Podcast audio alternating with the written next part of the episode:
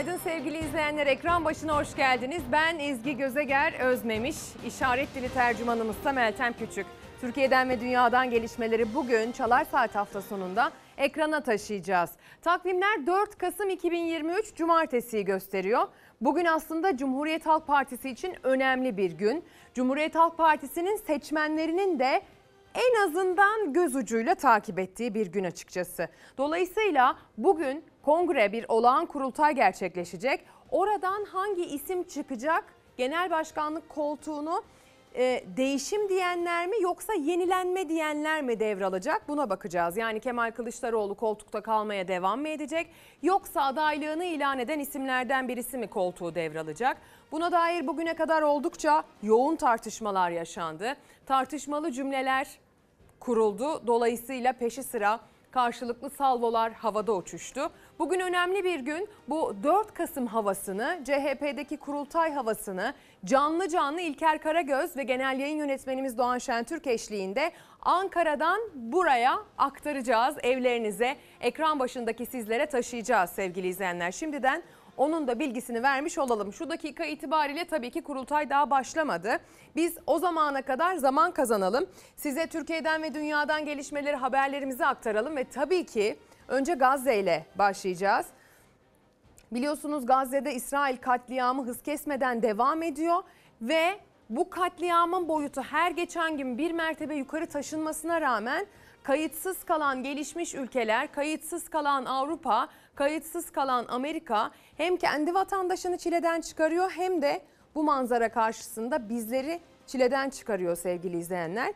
İsrail uçakları artık daha ne kadar ileriye gidilebilir derken yaralı taşıyan ambulansları vurdu. İnsanların cansız bedenleri maalesef yola savruldu sevgili izleyenler. Ve Hizbullah lideri Nasrallah'ın bir konuşma yapması bekleniyordu. Aslında birkaç gündür gözler ondan gelecek e, cümlelere, ondan gelecek mesajlara kilitlenmiş vaziyetteydi. Hizbullah'ın İsrail'e savaş ilan edip etmeyeceğiydi en çok merak edilen. Bakın o soru nasıl yanıt buldu?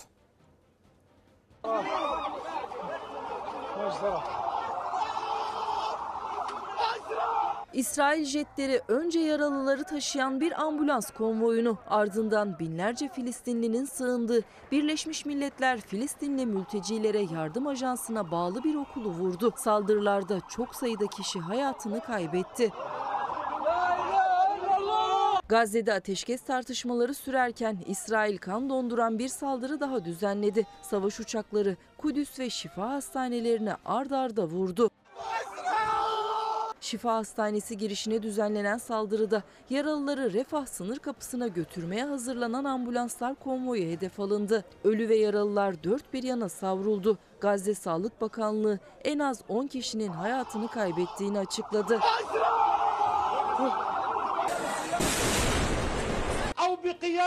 Dünyanın gözü ise Hizbullah lideri Nasrallah'ın yapacağı konuşmadaydı. Nasrallah beklenenin aksine İsrail'e topyekün savaş ilan etmedi. Hizbullah'ın 7 Ekim saldırısına yardım ettiği iddialarını yalanladı.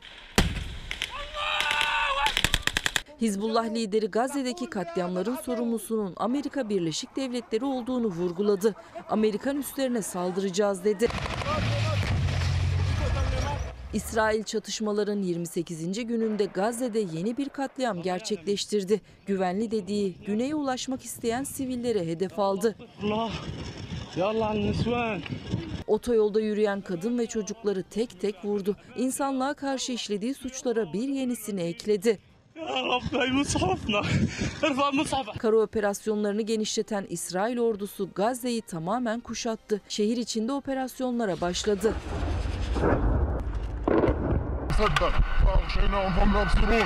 Hamas İsrail'e Gazze lanetiniz olacak yanıtını verdi. İsrail askerlerine saldırı görüntüleri yayınlandı.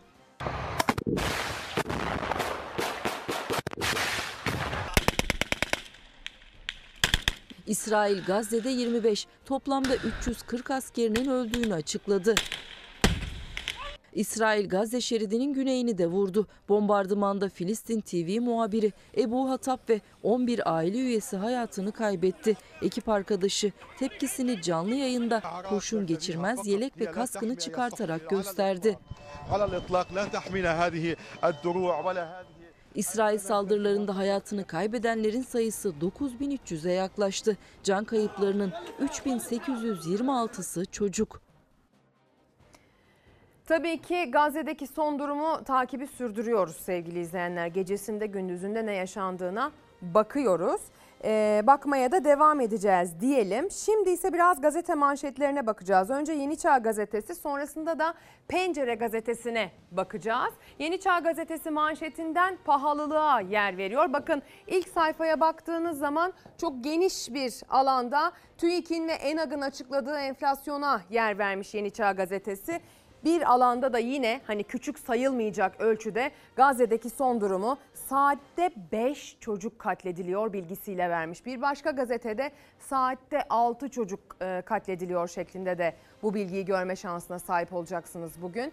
Sonuç itibariyle bölgede çocuklar öldürülüyor. Sonuç itibariyle bizler de eli kolu bağlı şekilde bu katliamı izliyoruz. Adeta göz göre göre dünyanın gözünün önünde adeta sahneye taşıyacak kadar pervasız bir şekilde bu katliamı gerçekleştiriyor İsrail. Şimdi ise gıda fiyatlarının artışındaki e, duruma bakalım manşetten. Gıda fiyat artışında dünyayı yaya bıraktık demiş Yeni Çağ gazetesi. Türkiye'de gıda fiyatları enflasyonu zirve yaparken dünya genelinde ise %11 düşüş var. Dünyada 12 aydır aralıksız inen fiyatlar ülkemizde 38 aydır sürekli artarak vatandaşı zorluyor demiş. Türkiye İstatistik Kurumu'nun dün açıkladığı Ekim ayı enflasyon verisine göre gıda enflasyonu %72, aylık %3,20 olarak gerçekleşti. Bu da Türkiye'deki gıda fiyatlarının Ağustos 2020'den bu yana geçen 38 aydır aralıksız arttığını ortaya koyuyor. Böylece diğer ülkelerde millet gıdaya daha ucuza ulaşırken Türkiye vatandaşı alımda zorlanıyor. Tüketici enflasyonundaki artış serisi de 58. aya taşındı. Yani Türkiye'de gıda fiyatlarının yanı sıra tüketici fiyatları da 58 aydır aralıksız artıyor. TÜİK'e göre enflasyon Ekim'de bir önceki aya göre %3,43, yıllık da %61,36 olarak gerçekleşti.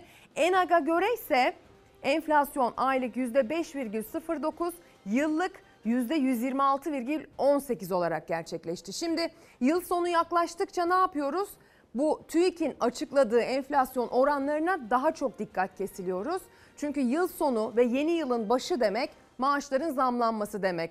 Nasıl olduğunu anlayamadığımız bir şekilde ben Yeni Çağ Gazetesi'ni rica edeyim Hilal'cim. Ee, anlayamadığımız bir şekilde bir şekilde ne oluyor? Senenin sonu yaklaştıkça emeklinin, memurun, özel sektör çalışanının zammıyla birebir belki de gerçekleşecek olan bu oran bir şekilde düşüyor. TÜİK enflasyon rakamlarına göre SSK Bağkur emekli aylıkları için 4 aylık dönemde %29,41 oranında enflasyon farkı çıktı. Bakın emekli aylıkları son 4 ayda enflasyonun karşısında yaklaşık %30 eridi anlamına geliyor bu. Memurun maaşı ise yaklaşık %6 erimiş durumda. Buna göre 4 aylık dönemde memur maaşı için %22,08 enflasyon farkı doğdu. Buna e, Kasım ve Aralık enflasyonunun farkı da ilave olacak. Peki siz ne hissediyorsunuz? O farkı %22 olarak mı hissediyorsunuz? %30 olarak mı hissediyorsunuz? Yoksa daha mı fazla hissediyorsunuz? Enflasyon açıklayan iki kurum TÜİK ve ENAK ve aralarındaki aralarındaki makas her geçen ay açılıyor. Çok samimi söylüyorum. Meyveyi taneyle alıyorum. Çünkü 50 liradan 60 liradan aşağı meyve yok. Ne oldu da bu duruma geldik? Hiç buna dur diyecek kimse yok. Ben 2017'de emekli oldum. Emekli olduğumda maaşım 2000 euro civarı filandı. Daha da neye düşürecekler? Alım gücü şu an yarı yarıya düştü yani emeklinin. Alım gücü düşüyor çünkü enflasyondaki artış sürüyor. TÜİK Ekim ayı enflasyonunu %3,43 olarak açıkladı. Yıllık enflasyon %61,36. Bağımsız araştırma grubu ENAG'a göre ise Ekim ayı enflasyonu %5,09. Yıllık enflasyon TÜİK'in açıkladığının iki katından fazla %126,18. ENAG'ın verilerine güveniyorum. Bir de yaşadığım zaten onun verilerinin doğru olduğunu gösteriyor. TÜİK'in rakamlarını falan tartışmak saçma. Önemli olan piyasayı belli bir yerde kontrol etmek. Enflasyonla mücadele başarı olsa kimse ben %30-40 hesabı yapmaz yani o zaman. Alım gücü olsa Size bir fotoğraf göstermek istiyorum Sayın Bakan. Lütfen bu fotoğrafa iyi bakmanızı istiyorum.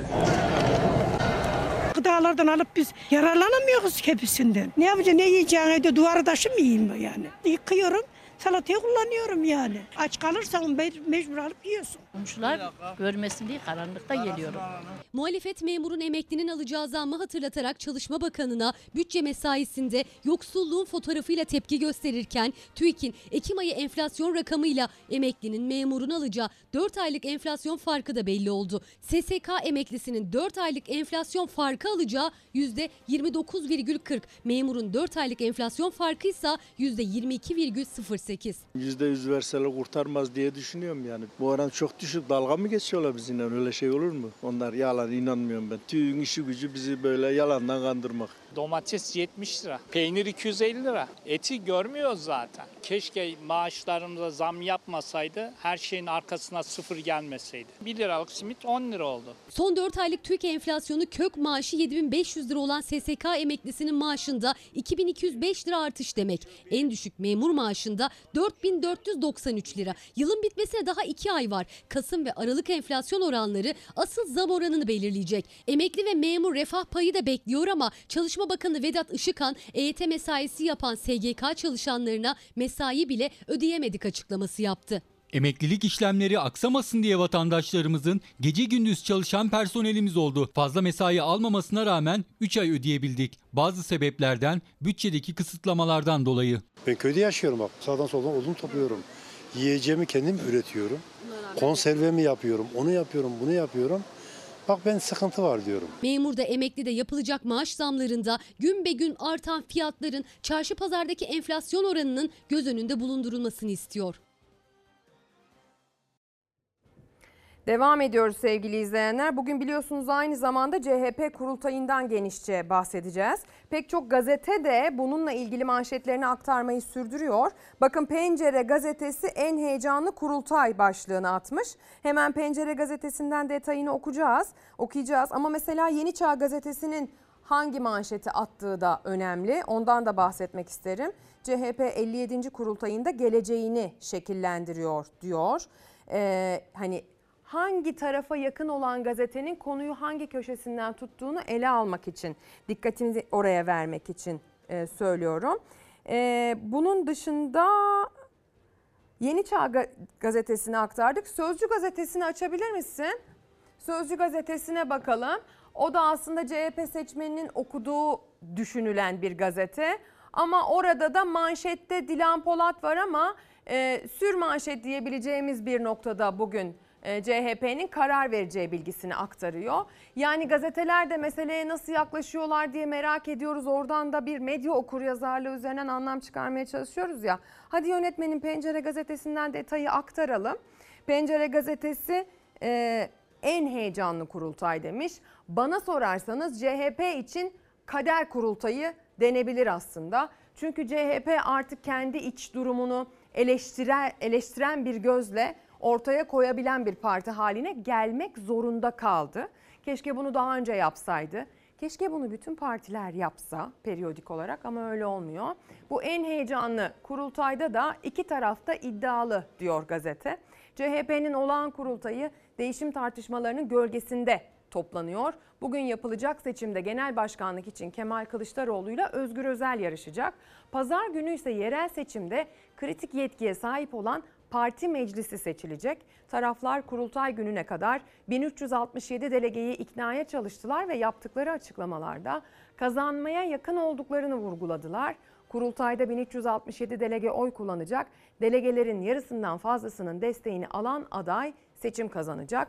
Bir de Murat İde ile e, İyi Parti'nin genel başkanı e, Meral Akşener'in yollarının ayrıldığı söylenmiş bir detayda. Murat İde eski bir gazetecidir, deneyimli bir gazetecidir ve Meral Akşener'in e, en yakınındaki isimlerdendi İyi Parti serüveninde. Yollarının ayrıldığını iddia o ki İyi Partili bir başka yetkili tebliğ etmiş Murat İde'ye. Şimdi devam ediyoruz. Orta sayfa dün akşam saat 11.30'da yine ekrandaydı. Siz de ekran başındaydınız. Orta sayfanın deneyimli gazetecileri CHP'deki değişim için kulisten ekrana bilgi taşıdı ve bakın hangi yorumları yaptı. Deniz, imza savaşlarında son durum ne? Kulisler ne? Valla bugün hem Özgür Özelciler'den duydum 720 e, delegenin oyuyla seçileceğiz diye. Hem genel merkezcilerden duydum 700 750 oyla seçileceğiz diye. Ee, hem e, İlhan Cihaner'in, e, tabii biz hep onları hiç konuşmuyoruz yani İlhan Cihaner ve Öymen. Örsan, Örsan Öymen. Öymen de aday. Ee, onlar- Aday adayı. Aday işte imza 68 imza toplamaları, Toplamaları gerekiyor. lazım. Onlar da kendilerini destekleyen delegeler olduğunu söylüyorlar. Ee, en son şunu duydum. Ee, salt çoğunluğu yakalayamayabilir e, adaylardan herhangi biri ikinci tura kalabilir diye. Ee, acayip bir şey var. Yani bugün Ankara'da e, Çankaya tarafında e, birçok restoranda irili ufaklı gruplar vardı. Delegeler e, yemekte işte bir tarafta Sezgin Tanrıkulu e, Doğu ve Güneydoğu Anadolu illerinin delegeleriyle toplanmıştı. Bir tarafta genel merkezin bir milletvekillerine yemeği vardı. Bazı mille- milletvekilleri hem genel merkezin hem Özgür Özelcilerin e, yemeklerine Hem arada orada hem böyle- orada mı yiyorlar? yani bir mekik dokuma durumu oluyordu falan. Ee, mesela bugün ona yakın e, genel merkezci görünüp ama işte değişimden yana tavır alacağım diyen insanla karşılaştım. Yani herkes birbirine bir şekilde yalan söylüyor. Yani bakıyorsun 95 milletvekili imza atmış. Soruyorsun ya zorladılar ben de imza attım ama ben değişimcilere oy vereceğim diyen milletvekili de var. Ya da tam tersi Özgür Özel'i destekliyor gözüküp işte genel merkezin yanında olanlar da var. İlerleyen saatlerde İlker Karagöz ve Doğan Şentürk aynı zamanda Ankara temsilcimiz Tülay Öç'ten orada olacaklar sevgili izleyenler. Onların ne söylediğine, kulislerden hangi bilgileri aktardığına, e, kongrenin gerçekleştiği noktadan dahil olacağız. Ekranlarınıza taşıyacağız onun bilgisini verelim. Şimdi ise Ekim ayı itibariyle üretici fiyat endeksinin açıklanmasıyla beraber 2024 başladığında vergilere gelecek olan cezalara, harçlara da dahil zam yağmurundan bahsedeceğiz. Neredeyse %60'a yakın vergi, harç ve cezalara 2024 yılının başında zam gelmiş olacak. Bugün oranlar belli oldu. Nasıl buluyorsunuz bu artışı? Oranlar çok yüksek. Yani aynı oranda artışı memur işçi maaşlarına, emekli maaşlarına yapmıyorlar. Kırıldım açıkçası. Ben en az %200, %300 gelmesini beklerdim. Performansa düşüş var. 2024 yılında uygulanacak yeniden değerleme oranı %58,46 oldu. TÜİK'in açıkladığı enflasyon oranına göre 1 Ocak itibariyle emlak, çevre temizlik, motorlu taşıtlar vergileri, pasaport, yurt dışı telefon harçları, araç muayene ücretlerine zam geliyor. En düşük motor taşıtlar vergisi 3360 lira olacak Ocak ayında. 1300-1600 motor hacmine sahip araçlar için MTV 3693 liradan 5851 liraya yükselecek. 1600-1800 motorlu araç sahipleri 2024 yılında 10.342 lira MTV ödeyecek. Yıllarca toplanan deprem paraları nerede bilinmezken bizim MTV'lerimiz dörde çıkarıldı. İktidar 2023 yılında ek MTV aldı. Yani aracı olanlar 2023 yılında %100 zamlı motorlu taşıtlar vergisi ödedi. Yeniden değerleme oranıyla %58 daha zam geliyor. 2023 Ocak ayından 2024 Ocak ayına MTV'deki artış %158. Verdikleri mesaj açık ve net. Oturun oturduğunuz yerde çıkmayın, evinizde oturun kalın. O kadar. 2023 Ocak ayında 3 yıl ve üzeri pasaport harcı 3295 liraydı. Seçim sonrası 4943 liraya yükseldi ara zamla. 1 Ocak itibariyle 7943 liraya çıkacak. Pasaport harcında bir yıldaki zam oranı %137 olacak. 4 kişilik bir aile yurt dışı seyahatine gitmek isterse sadece pasaport için 31.772 lira ödeyecek. Çift zam. Yarın bir gün bunlar eve de yapacak bunu. Hakkımı şimdiden söylüyorum. Hiç helal etmiyorum bu. Bir yıl içinde çifte zam gelen bir başka kalemde yurt dışından getirilen cep telefonları için kayıt parası. 2023 Ocak ayında 6091 liraydı. Temmuz ayında 20 bin liraya çıkarıldı. %58,46 yeniden değerleme oranında yapılacak zamla 2024 Ocak ayında yurt dışından telefon getiren bir kişi 31.692 lira kayıt ücreti ödeyecek. Bir yılda zam oranı %421. Bizden kemer sıkılmasını istiyorlar ama kendileri kemer sıkıyor mu? Hayır maalesef. Aslında Cumhurbaşkanı'nın vergi ve harçlarda yarı yarıya indirim yapma yetkisi var. O yetkiyi kullanır mı bilinmez ama cezalar için bu kural geçerli değil. Cezalarda yeniden değerleme oranı kadar artış olacak. Bu nedenle de örneğin kırmızı ışıkta geçmenin cezası 951 liradan 1506 liraya çıkacak. Hatalı park etme cezası 690 liraya yükselecek. Tüm araç sahiplerinin yaptırmak zorunda olduğu araç muayene ücreti de yeniden değerleme oranında artacak. Araç muayene ücreti 1821 lira olacak. Trafik cezaları da artacak, harçlar da artacak, vergiler de artacak. Yeniden değerleme oranı ya da zam değil de hani güncelleme sevgili izleyenler. Böyle tatlı tatlı güzel kelime seçimleriyle. Vatan sevgisi başlığını attık biz bu sabah. Bu arada atlamayalım onu bu sefer. Atlıyorum birkaç seferdir. Vatan sevgisi dedik çünkü bugün CHP'de kurultay var. Vatan sevgisi dedik çünkü aslında geçtiğimiz hafta itibariyle ne kadar yoğun bir vatan sevgimiz olduğunu görmüş olduk. Hala 100. yıldayız. Bu 100. yılın etkisini sürdürelim de istiyoruz biraz. Bir günden ibaret değil ki 100. yıl. Bu senenin başından senenin sonuna kadar 100. yıl. Dolayısıyla vatan sevgisi vurgusunu yapmak için güzel bir gün gibi hissediyoruz. Vatanını seven işini en iyi yapandır. Ve biz yönetici koltuklarında işini en iyi yapan vatan sevgisini önceleyen kişileri görmek istiyoruz. Şimdi ise gündemi uzun süredir meşgul eden, hani haberinin peşinden gitsen, gitmesen olmaz bir durum. Dilan Polat, Engin Polat çifti gözaltındaki 3. günlerinde ifade verdiler. İfadeleri dün gece saatlerinde e, sonuçlandı. Hala gözaltındalar. Mesele Ankara'ya kadar uzandı ve gözaltına alınanların sayısı da her geçen gün artıyor sevgili izleyenler.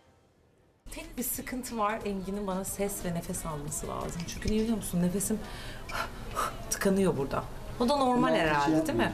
Enerji. Gözaltındaki 3. gününde Dilan Polat ve eşi Engin Polat'ın ifadeleri alındı. Soruşturma ise Ankara'ya uzadı. Gözaltı sayısı 24'e çıktı. Biraz yamuk olabilir hiç önemli değil. Bu aşkım benim enerji tacım. Bazen böyle seviyorum. Evde kızlara para falan satacağım zaman onları daha güzel enerji gelip mutlu olsunlar, gülsünler diye takıyorum. Lüks içindeki paylaşımları masak merceğine de takıldı. Sahte faturayla 200 milyon lirayı şirket hesaplarına aktardıkları iddiasıyla gözaltına alındı Polat çifti. Kara para aklama, vergi kaçırma ve yasa dışı bahis suçlamalarıyla soruşturma başlatıldı. Şirketlerinde aramalar yapıldı. Mal varlıklarına el konuldu. Aralarında akrabaları ve avukatlarının da olduğu isimlerin ifadeleri alınıyor tek tek. Ne kadar çok şeyi merak ediyorsun. Sonuca bakın ya. Bugün var, yarın yok. Sonuca bakın. Dilan Polat ve Engin Polat'ın ifadesi de alındı. Çiftin 17.20'de başlayan sorgusu gece 23.45'te tamamlandı. Soruşturma kapsamında Dilan Polat'a 26, Engin Polat'a ise 40 sayfalık soru hazırlandığı öğrenildi. İnsanlar paranın kazanılabilecek olduğunu bizim ülkemizde çok insan inanamıyor. Onların inanamadıkları şeye de ben inanamıyorum. Soruşturma Ankara'ya da sıçradı. Polat çiftine ait şirketin Ankara şubesinin sahipleri şirket hesabından farklı şahısların hesabına 1 milyon 800 bin lira gönderdiği iddiaya göre para hareketliliği bir banka çalışanının takibine takıldı. Savcılık talimatıyla paraya el konuldu. 4 kişi daha gözaltına alındı. Gözaltına alınanların sayısı 24'e yükseldi. Bir şey soracağım aşkım ya. Ha. Benim arabamın ücreti ne kadardı fiyatı? Bilmiyorum ki 10, 10 civarıdır. tamam. Satılır.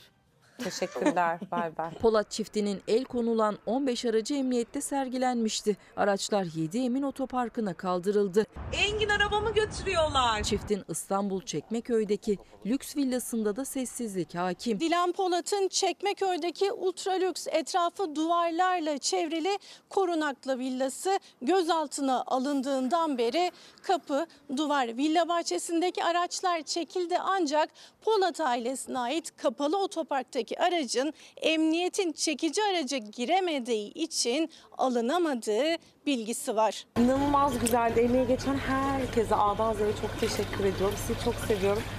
Benim enerji burada bitti bence.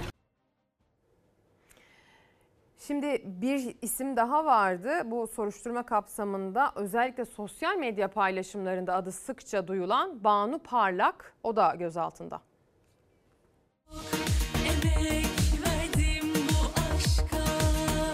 Hata yapmayacağım. Uğraşmayın. Bir tane yanlış kelime kullanmayacağım. O kadar usulsüz ki her şey. Sizin o usulsüzlüklerinizin üstüne gideceğim. Dilan Polat'ın gözaltına alınmasını böyle tiye almış. Bunu da sosyal medya hesabından paylaşmıştı. Dilan Polat'la yaşadığı tartışmalarla gündeme gelmişti. Hatta iş yerinin kurşunlanmasından da Polat'ı sorumlu tutmuştu. Sosyal medya fenomeni şarkıcı Banu Parlak dolandırıcılık suçlamasıyla gözaltına alındı. Ardından çıkarıldığı adli makamlarca serbest bırakıldı. Saçmalıyorsun. İşte Türk polisine saygısızlık yaptım. Ben ne dedim Türk polisine? Ya insana biraz böyle şey atarken bile hani böyle suç falan atarken ya da böyle hani karalama yapılırken biraz mantıklı karalama yapın. Uzun süredir husumetli olan Dilan Polat'la Banu Parlak sık sık birbirlerine göndermeli paylaşımlarda bulunuyordu. Banu Parlak sahibi olduğu İstanbul Başakşehir'deki güzellik merkezini Dilan Polat'ın kurşunlattığını iddia etmiş. Saldırıdan Polat ailesini sorumlu tutmuştu. İlk bir ateş ediliyor. Sonra ben merkeze gidiyorum diyorum. Ondan arkasından beş el daha ateş ediliyor. Dün akşam hanımefendi beni aradı. Dedi ki Banu yapma etme işte ben sana öyle bir şey yapmadım etmedim. Tedbir kararın anasını göreceksin. İftira mı? İftiranın danasını göreceksin sen. Şarkıcı ve sosyal medya fenomeni Banu Parlak İstanbul Havalimanı girişinde uygulama noktasında gözaltına alındı. Kooperatif dolandırıcılığıyla suçlanan Parlak adliyeye sevk edildi. Ses ve görüntü bilişim sistemi yoluyla hakim karşısına çıktı. Parlak görülen mahkemenin ardından serbest bırakıldı. Beni takip etmeyin lütfen. Dükkanım kurşulanıyor hala bir susmadın diyor. Hala etkileşim diyor. Şimdi gerçek bu ülkenin asıl gerçeği olan kadın hikayeleriyle devam edeceğiz sevgili izleyenler. Hikayemizin e, birinin kahramanı Fadime K. 6 yıl önce boşanmıştı aslında eşinden. Eşi tarafından diri diri yakılmaya kalkıldı. Diğerinin ismi ise Neşe Keçkin. Neşe Keçkin de adliye önünde boşanma davasından dakikalar önce barışma teklifini reddettiği için kocası tarafından bıçaklanarak öldürüldü. Türkiye'nin gerçek kadın hikayeleri, üzerinde durulması gereken gerçekleri bunlar. Adana Küçük Dikili Mahallesi. Bir evde şu an bir yangın çıktı küçük adında. İçeride yaşlı teyzenin olduğu söyleniyor. 6 yıl önce boşanıp birlikte yaşamaya devam ettiği eşini eve kilitleyip sonra da o evi ateşe verdi. 41 yaşındaki iki çocuk annesi Fadime K. mahsur kaldığı evde ağır yaralandı. Küçük kardeşim şeker hastası onun için bir ayrılıyorlardı, bir boşanıyorlardı, bir birleşiyorlardı sırf onu iyi olsun diye. Yani en sonunda da bunu yaptı. Yani evi yaktı, içinde canice öldürmeye teşebbüs etti. Hala yoğun bakımda yatıyor. Adana'nın Seyhan ilçesinde Fadime K ile Muhammed G 6 yıl önce boşandı. Boşanma sebepleri Fadime K'nın gördüğü şiddetti. Ama iki çocuk annesi kadın küçük oğlunun hastalığı nedeniyle ayrıldığı kocasıyla aynı evde oturmayı kabul etti. Şiddetse sona ermedi. Fadime K sık sık polis merkezine giderek uzaklaştırma kararı aldırdı. Bugün benim bacımaysa yarın size olur. Cuma günü boşanan çiftin evinden alevler yükselmeye başladı. Çok geçmeden de gerçek ortaya çıktı. Muhammed G'nin tartıştığı Fadime K'nın üzerine kapıyı kilitleyip evi ateşe verdiği anlaşıldı. Sabah kalktığımda Çocukların sesine zaten dışarı çıktım. Alevler yükselmişti pencereden. Korkuyla hemen itfaiyeyi aradım. Fadime K. komşuların ihbarıyla olay yerine gelen ekiplerce sığındığı banyoda ağır yaralı halde bulundu. Hastaneye kaldırıldı. Durumuysa kritik. Şu an durum ağır yani makineye bağlı yani bir umut diyor bir umut diyor. Her gün döverdi, her gün işkence yapardı. Ayrıldı yine bırakmadı peşini. Kaçtı yine bırakmadı. Evi yakarken kendisini de kolundan yaralayan ve olayın ardından otomobille kaçan cani adamsa Sarıçam ilçesinde yakalandı. Benim bacım canlı canlı yaktı. Üstüne kapıyı kilitledi. Ömür bile o hapisten çıkmasın. Bugün benim alamaysa yarın siz olur. Yarın siz olur. Böyle mi vicdansızlık olur? Boşanmayı değil, şiddeti önle. İzmir'de ise 2 Kasım günü iki çocuk annesi Neşe Keçkin boşanma davasına dakikalar kala Seferihisar Adliye binasında kocası tarafından bıçaklandı, kurtarılamadı. Dün burada Seferihisar Adliye binasının önünde tam bulunduğumuz yerde adalete erişmek isteyen bir kadın boşanma aşamasında olduğu eşi tarafından saldırıya uğramış. Adliye binasına sığınmasına rağmen fail eylemine adliye binası içinde devam etmiş ve en güvenli yerlerden olduğunu düşündüğümüz adliyede kadını bıçaklamıştır. Ağır yaralanan kadın akşam saatlerinde ölmüştür. Cinayet şüphelisi Alaaddin Keçkin gözaltına alındı, tutuklandı. Erkek vuruyor, devlet onu koruyor. İzmir Barosu kocasının katlettiği Neşe Keçkin için Seferihisar Adliyesi önünde basın açıklaması yaptı. Adliye binasının içerisinde dahi bir kadının güvenliğinin sağlanamaması, bu yükümlülüğün yerine getirilemediğini ve dahi açıkça ihlal edildiğini göstermektedir. İzmir Barosu'ndan kadın avukatlar duruma işte böyle tepki gösterdiler. Ee, maalesef bu bahsi geçen kadınlardan e, Fadime Hanım öyle görünüyor ki maddi gerekçelerle oğlu hasta olduğu için o insanın yanına geri dönmek zorunda kalmış. Şimdi Kastamonu'da yeni doğan bir bebek çöp, çöp konteynerinin yanında poşet içerisinde bulunuyor. Durumu kritik Ankara'ya sevk edildi. Telefonu alsana. Bak. Nerede? İçeride. Yaşıyor şu an çocuk. Aynen aynen. Göbek bağıyla falan her şeyden. Hay maşallah. Vicdansızlar çöp konteynerinin yanına bırakıp kaçtı. Yeni doğan bebek çöp poşetine sarılı halde bulundu. Şey ambulansa. Tamam. Yok şu an alıp gidip götürecekler. Poşetin içinde bir kıpırdama görüyorlar. Onun içinde kedi olduğunu zannedip poşetin ağzını açtıklarında korkuyorlar. Beni çağırdılar. Şu içinde kedi mi var, bebek mi var diye bakıver dediler. Ben de açtım baktım. Direkt zaten bebeğin ayaklarını gördüm. Kastamonu'da İsmail Keşçi sahibi olduğu halı saha önünde ateş yakabilmek için çocukları çöp konteynerinin yanındaki ağaç dallarını almaya gönderdi. Bir poşet gördü çocuklar. İçinde bir kıpırdama vardı.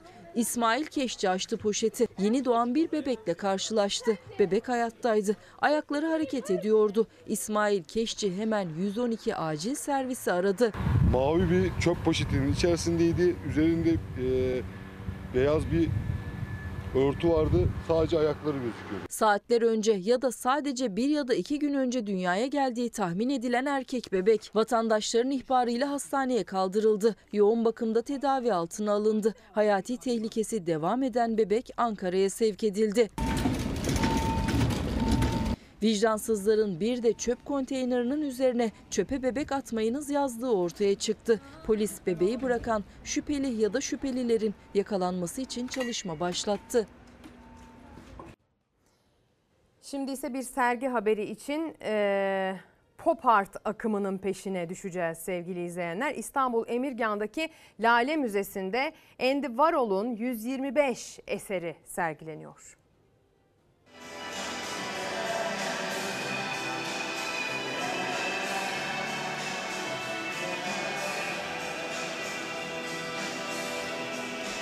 Amerikalı ressam, film yapımcısı ve grafik tasarımcısı Andy Warhol'un 125 eserinin yer aldığı Andy Warhol İstanbul sergisi sanatseverlerle buluştu.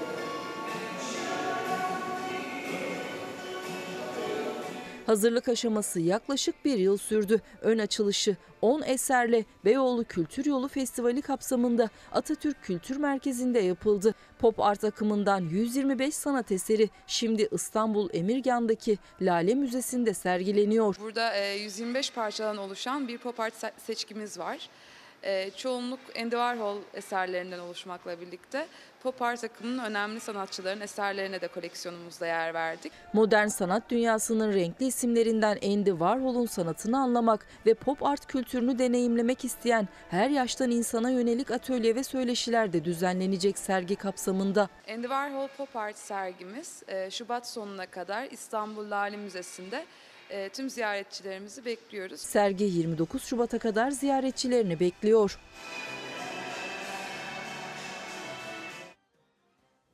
İçinde bulunduğumuz hafta 2-8 Kasım sevgili izleyenler Lösemili Çocuklar Haftası.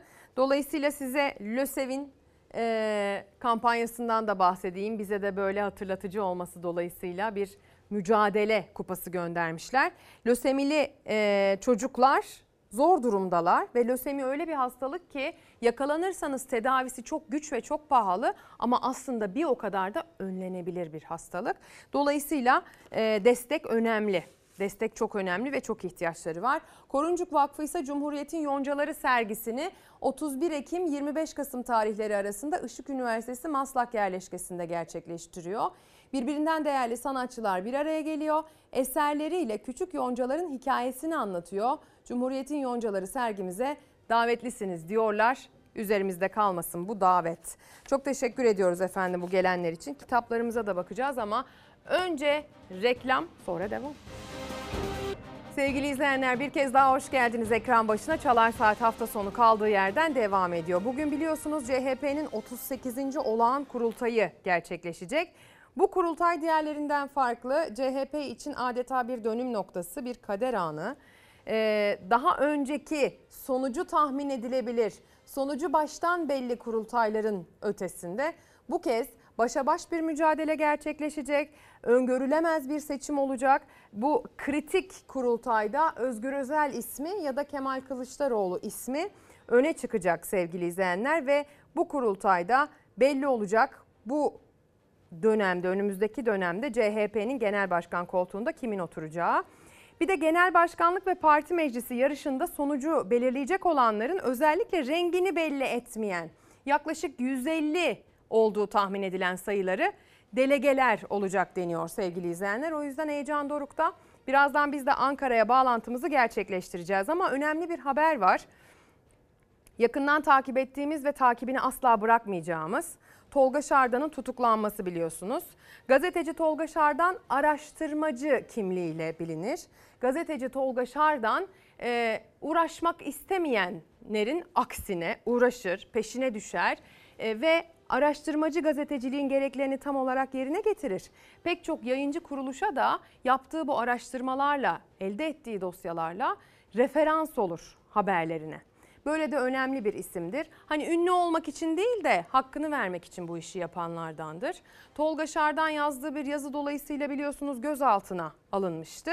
Ee, son demeci basına sadece gazeteciliğin gerekliliğini yaptım. Yine olsa yine yaparım oldu sevgili izleyenler. Adalet Bakanı'nın bu anlamda ne söyleyeceği önemliydi. Gazetecinin yazdığı bir yazı nedeniyle tutuklanabilir olacağına çıkan e, yorumlarda bulundu. Biz gazeteciyiz. Sonuç itibariyle gazetecilik yapıyoruz. Ben sadece gazeteciliğin gereğini yaptım. Yine olsa yine yaparım. Bu tutuklamanın Cumhurbaşkanı'nın talimatıyla olduğunu da düşünmüyorum. Bu başsavcının kişisel hırsı nedeniyle yaptığı bir tutuklamadır. Gazeteci Tolga Şardan cezaevinden avukatı aracılığıyla yaptı bu açıklamayı. Milli İstihbarat Teşkilatı'nın Cumhurbaşkanı Erdoğan'a yargı raporu sunduğuna ilişkin haberinin tutuklama gerekçesi olmasını İstanbul Cumhuriyet Başsavcısının kişisel hırsı diyerek açıkladı. Adalet Bakanı Yılmaz Tunç ise Şardan'ın tutuklanmasını savundu. Hiçbir gazetecinin tutuklanmasına gönlümüz razı olmaz ama bunun da bir sınırı var. TCK'da halka yanıltıcı bilgiyi alenen yayma suçu var. Halka yanıltıcı bilgiden bahsediyorsun. Bu ülkede seçimde sarayın iletişim başkanlığı sahte videolar yayınladı. İnsanlara iftira attı. Seçmen iradesi fesata uğratıldı. Ne yaptınız? Üst sınırı 3 yıl, hadi basın yoluyla işlendiğinde 4,5 yıl olan bir suçta, üstelik de tamamen doğru olan bir yazı nedeniyle ki yanlış olsa ne olur? Hani gazeteci tutuklamaya delil oluşturabilir mi bir yazı? Gazeteci Tolga Şardan, MIT'in Cumhurbaşkanlığına sunduğu yargı raporunda neler var başlıklı yazısında yargıda yolsuzluk ve usulsüzlük iddiaları ile ilgili Milli İstihbarat Teşkilatı'nın da Cumhurbaşkanı Erdoğan'a bir rapor sunduğunu anlattı. İstanbul 1. Suç Ceza Hakimi Şardan hakkındaki tutuklama gerekçesini halk arasında endişe, korku ve panik yaratmak için gerçeğe aykırı bilgiyi alenen yaymak suçlamasına dayandırdı. Evet bir endişe yaratmıştır. Bir panik de yaratmıştır. O panik devlet içerisinde, yargı içerisinde rüşvete, yolsuzluğa bulaşanlarla ilgilidir. Vatandaşın haber alma ihtiyacını, haber alma hakkını ve haber alma isteğini yerine getirmek gazetecinin görevidir. Hukukun üstünlüğü, adalet gelişmedikçe Türkiye açısından durum doğru değil. Gazeteci Tolga Şardan'ın cep telefonu ve bilgisayarına kopyaları alınmadan el konulduğunu açıkladı avukatları. Şardan Ankara Sincan cezaevinden İstanbul Silivri cezaevine gönderildi. Tutuklanmasına gerekçe gösterilen MIT'in Cumhurbaşkanı'na sunduğu yargı raporunda neler var başlıklı yazısına da erişim engeli getirildi. Atatürk diyeceğim şimdi size sevgili izleyenler. Gazi Mustafa Kemal Atatürk'ün hayat hikayesini anlatan serinin ilk filmi vizyona girdi. Mustafa Kemal Selanik. 600 koca yıl. Kimse benden, benim temsil ettiğimden vazgeçemez. Vatan bizim vatanımız. Hürriyet de hakkımız. Bir ulusa özgürlüğü ve bağımsızlığı armağan eden kahramanın Gazi Mustafa Kemal Atatürk'ün hayat öyküsünü anlatan serinin ilk filmi Atatürk 1881-1919 vizyona girdi. Okuya açın Mustafa. Okuya açın. Büyük adam ol açın. Kimseye kendini estirmeye için. Söz ver. Söz baba. Kurtuluşun, mücadelenin, vizyonun, tüm dünyanın hayranlıkla izlediği aklın, ülkemiz için milletin, umudun, sevginin, hasretin adı Mustafa Kemal Atatürk. Başarılı oyuncu Aras Bulut İğnemli'nin Mustafa Kemal Atatürk'e hayat verdiği yapım Atatürk'ün hayat hikayesini konu ediyor. Bizimledir!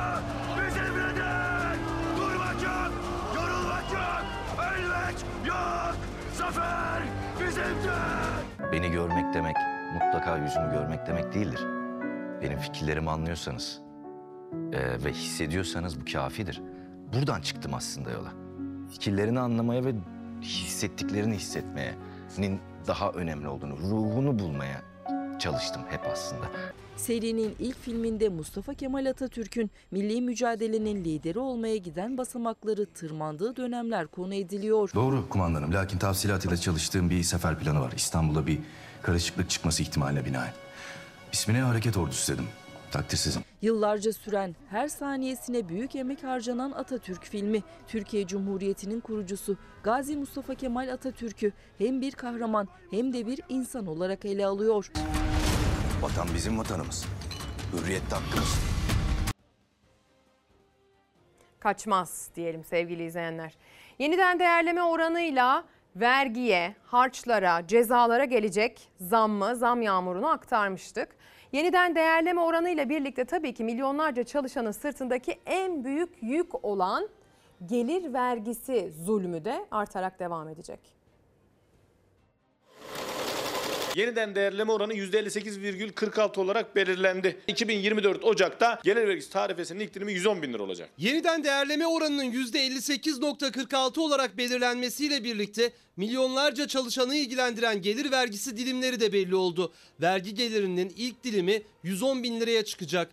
Geliri 110 bin lirayı aştığı andan itibaren de ikinci vergi dilimine girecek çalışanlar. 30 bin lira bürüt maaşı olan bir vatandaş önümüzdeki yıl gelir vergisi tarifesinin dilimi 110 bin lira olacağından gelir vergisi tarifesindeki üst dilime yani %20'lik dilime 5. ayda girecek. Milyonlarca işçi, emekli, memur Ocak ayında maaşlarına enflasyon ve toplu sözleşme zammı alacak. Ocak 2024'te bürüt maaşı 30 bin lira olan bir çalışandan Mayıs ayından itibaren maaşından kesilecek gelir vergisi oranı %27 ortaya çıkacak. Cumhurbaşkanının bu 110 bin lirayı 55 bin liraya kadar düşürme, 165 bin liraya kadar arttırma yetkisi var. Şayet Cumhurbaşkanı gelir vergisi tarife dilimlerinde yetki kullanırsa 165 bin olduğunda 7. ayda %20'lik vergi dilimine girecek. Sadece bu 2 ayda yaklaşık 3 bin lira kaybı olacaktır uygulanmaması halinde. Eğer Cumhurbaşkanı Erdoğan gelir vergisini artırma yetkisini çalışanların lehine kullanırsa 30 bin lira bürüt maaş alan bir çalışan bir üst vergi dilimine 2 ay daha geç gireceği için 3 bin lirası cebinde kalacak. Bürüt maaşı daha yüksek olanların kazancı daha da yükselecek. 2000 yılından bugüne kadar yeniden değerleme oranı kuruşu kuruşuna hesaplansaydı aslında ilk dilim 110 bin değil 288 bin 571 lira olması gerekir. Her bir çalışanın 178 bin lirası aslında gizli gizli kırpılmış. 30 bin lira bürüt maaş alan bir yurttaş, bir çalışanın bırakın %27'yi %20'lik dilime girmesi mümkün değildi aslında. Milyonlarca çalışanın sırtında en büyük yük gelir vergileri. İşçi, memur konfederasyonları da işveren de gelir vergisi dilimlerinde düzenleme talep ediyor ama iktidar bir adım atmıyor. Şimdi paradan, puldan, değerleme oranlarından, zam yağmurlarından bahsetmişken bir gerçek hikayeyi de e, bir Türkiye manzarasını da ortaya koyalım. Bursa Ulu Cami'de cuma namazı çıkışına götüreceğim sizi. E, Dürüm et dağıtmışlar vatandaşlar hayrına. Millet neredeyse birbirini ezmiş. Hukuk geçer, hak hukuk geçer. Herkes sıradan. Hayır sıradan. Et dürümler ücretsizdi. Yiyebilmek için sıraya girenler izdihama neden oldu. İki başı bir tane her gelen. Efendim hadi biraz acele. Bursa'da bir et firması Ulu Cami'de cuma namazı sonrası et dürüm ikramında bulundu. Kalabalıktan sıraya girmesi istendi ama Ya bir sıraya geçin Allah aşkına. Sıraya girmek yerine her biri öne geçmek isteyince karmaşa yaşandı. Hak hukuk geçer. Herkes sıradan. Biliyorsunuz gazetecilerin tutuklanmasının önünü açan yasa o 29. madde çok tartışılmış ama buna rağmen meclisten geçmişti. Ve sonrasında biz gazetecilerin seri olarak işte bilgi kirliliği, dezenformasyon denilerek aslında e, tutuklandığını ve ifadeli ifade özgürlüklerinin, gazetecilik faaliyetlerinin engellendiğini daha sık görmeye başladık. Muhalefet basın meslek örgütlerinin sansür yasası dediği, bizim de size haberlerde anlatırken hep sansür yasası diye tabir ettiğimiz o yasayı Anayasa Mahkemesi'ne taşıyor. Biz bu sansür yasası çıkarken büyük bir mücadele verdik. İşte gazetecilerimiz hepsi için bu yasa uygulanıyor. Dün Tolga Şardan ve Dinçer Gökçe, bugün Cengiz Erdinç. Belli ki saray kalemini satmayan gazetecilere savaş açmış. Bu düşmanlığın hiç kimseye bir faydası yok. Emin olun ekonominin, yargının, dolayısıyla devlet kurumlarının çürüyüşünü gizleyemeyeceksiniz. Gazeteci Tolga Şardan'ın halkı yanıltıcı bilgiyi alenen yayma suçlamasıyla tutuklanması, son birkaç gün içinde gazetecilerin arka arkaya gözaltına alınması sonrası muhalefetin sansür yasası diye tepki gösterdiği dezenformasyonla mücadele yasası bir kez daha tartışma konusu. Eğer bu tehlikeli gidiş devam ederse bugün Tolga Şardan'dı, yarın Mehmet'tir, Ali'dir. Gazetecilerin daha fazla baskı ve tutuklanmalarla karşı karşıya kalacağını göreceğiz. Bu sabah savcı karşısına çıktım. Savcı bana haberimle ilgili hiçbir şey sormadı. Sadece iki tane tweet bu sizin mi diye sordu. Bu hesap sizin mi diye sordu. Evet dedim. Bunun üstüne adli kontrol kararıyla serbest bırakıldı. Gazeteci Cengiz Erdinç de Tolga Şardan gibi halkı yanıltıcı bilgiyi alenen yayma suçundan gözaltına alındı ancak yurt dışına çıkma yasağı ve adli kontrolle serbest bırakıldı. İki gün önce aynı suçlamayla gözaltına alınıp adli kontrolle serbest bırakılan gazeteci Dinçer Gökçe gibi. Bir gazeteciyi doğru yaptığı haber yüzünden ona rağmen yalan haber diye hapse tıkamazsınız. Olmaz bu. No name hesaplar üzerinden e, her türlü itibar suikastleri yapılıyor. Buranın bir e, şekilde disiplin altına alınması, benim sözüm var söyleyeceğim diyenin çok daha net bir şekilde söyleyebilmesini temin edecek uzun hazırlıklarla bu yasa gündeme gelmiştir. İktidar bundan bir yıl önce kabul edilen muhalefetin ve basın meslek örgütlerinin sansür yasası dediği yasayı sosyal medyadaki yalan haberleri kontrol için diye savunmuştu. Yasa çıktıktan sonra pek çok gazeteciye aynı maddeden soruşturma başlatıldı. Gazeteci Tolga Şardan tutuklanan ikinci isim. İlki Sinan Aygün Aygül olmuştu. Aygül'ün halkı yanıltıcı bilgiyi alenen yayma suçundan verilen 10 ay hapis cezası temize de taşındı ama Yargıtay Cumhuriyet Başsavcılığı Aygül'e verilen 10 aylık hapis cezasını onadı. Bir gün gazetesi ve muhabirlerine de dezenformasyon soruşturması başlatıldı. Gazeteciler suçlu değildir. İnandığı, doğru bildiği şeyleri yazar, konuları halkla paylaşır. Bunun takdirini saray değil, yargı değil, halk verir. Burada bir suç yoktur, suçun unsurları oluşmamıştır. Kişinin bu suçu işlerken amacının halkı endişeye, korkuya, paniğe sevk etme amacı taşıması. Bu haberle böyle bir şey oluştu mu? Böyle bir şey olmadığı gibi tersinden bakarsanız aslında o Cumhuriyet Başsavcılığının dilekçesi dahi kamu barışının tekrar, kamu düzeninin tekrar sağlanması için yapılmış bir adımdı. Anayasanın 22. maddesinde herkes haberleşme hürriyetine sahiptir. Haberleşmenin gizliliği esastır yazıyor. 28. maddede basın hürdür, sansür edilemez. Devlet basın ve haber alma hürriyetini sağlayacak tedbirleri alır diyor. Gazetecilere yönelik gözaltılar, tutuklamalar yaşanırken Anayasa Mahkemesi de sansür yasasının iptali başvurusunu 8 Kasım'da görüşecek. İptal kararı çıkarsa bu açılan davaları, soruşturmaları da etkileyecek. Sansür yasası bu ülkede gazetecilik yapanları değil sadece bu ülkedeki her vatandaşı yakından ilgilendiren bir yasadır. Sevgili izleyenler tırnak içinde o sansür yasası. Dolayısıyla Anayasa Mahkemesi'nden kuruma yakışır bir karar çıkacağına inanıyoruz. Şehit Yarbay Songül Yakut'un annesi Sabahat Yakut'un evinin durumunu Fox Haber biliyorsunuz gözler önüne taşımıştı. Haberimizden sonra yetkililer harekete geçti. Para değil, para değil. Para önemli değil para. Gururuma dokunuyor. Hiç oldum yani. Hiç saydılar beni. Hiç. Yani beni hiç görüyorlar. Kızım da hiç oldu, ben de hiç oldum. Vefasızlığı, ilgisizliği bu sözlerle duyurmuştu şehit yarbay Songül Yakut'un annesi Sebahat Yakut. Gözyaşları içindeki o sitem sonunda karşılık buldu. 7 aydır onarımı bekletilen çatı için yetkililer şehit annesinin sesinin Fox Haber'den duyulmasıyla harekete geçti. Şehidin evinde çalışma başladı. Acılı annenin yüzü biraz olsun güldü. Gelip halın nedir diye soran olmadı. Hiç kimse sormadı. Şimdi ben böyle meydana çıkınca bir sürü halımı soran oldu, yardıma baş koşan oldu. O değil ki ben yapam, o değil ki ben yapam. Songül Yarbay'ın annesiyim. Ama beni bir şey tutmuyorlar artık. Songül de bitti, ben de bittim. Türkiye'nin ilk kadın ilçe jandarma komutanıydı Yarbay Songül Yakut. FETÖ kumpasıyla görevinden uzaklaştırılmış ama 3 yıl mücadele edip sonunda çok sevdiği üniformasına geri dönmüştü. Şırnak'a tayini çıktı. 31 Mayıs 2017'de helikopter kazasında şehit düşen 13 askerden biriydi. Şehadet haberinin geldiği kapısına ay yıldızlı bayrağın asıldığı bu ev şehit yarbayın annesi için yaptırdığı evdi. 6 Şubat depremlerinde çatısı hasar aldı. Songül'ün Yarbay'ın evdi. Burayı korumam lazım. Burayı ne perişanlığına yaptırdı benim kızım. 7 seneye girdi ben kimseden bir tas su istememiştir. Vali gelmedi, kaymakam geldi. AFAD'ın müdürü geldi. Gelenler tamam diyorlar. Arkası yok. Tek isteği şehit kızından hatıra evinin daha fazla zarar görmemesiydi. Muhtardan valiye kadar çalmadı, kapı kalmadı. Her gittiği adreste yaparız dediler ama sonrası gelmedi. Şehit annesinin sesini Fox Haber duyurdu. Hemen sonrasında Malatya Akçadağ Kaymakamlığı'nın talimatıyla şehidin evinde çalışmalar başladı. Onarım sürüyor. Şırdan dağlarında son, askerlerin Songül babasıymış. Böyle bir Songül'üydü. Şimdi de hiç oldum burada, hiç oldum. Söyleyeyim söyleyeyim hiç. Tamam diyorlar sonu yok. Yüz tane bin tane erkeğe bedelidir. Bu gözümün yaşını aktırır mı dünya dünyaya gelseydi. O onun hediyesi bu ev bana. O hediyesi ben bunu ölene kadar ayakta tutmak zorundayım. Bakmak zorundayım. Bu kızımın evi. Para pul değil mesele gururuma dokunuyor diyor bir şehit annesi. Geç de olsa yetkililer harekete geçtiler. Şimdi Manisa Şehzadelere doğru gideceğiz.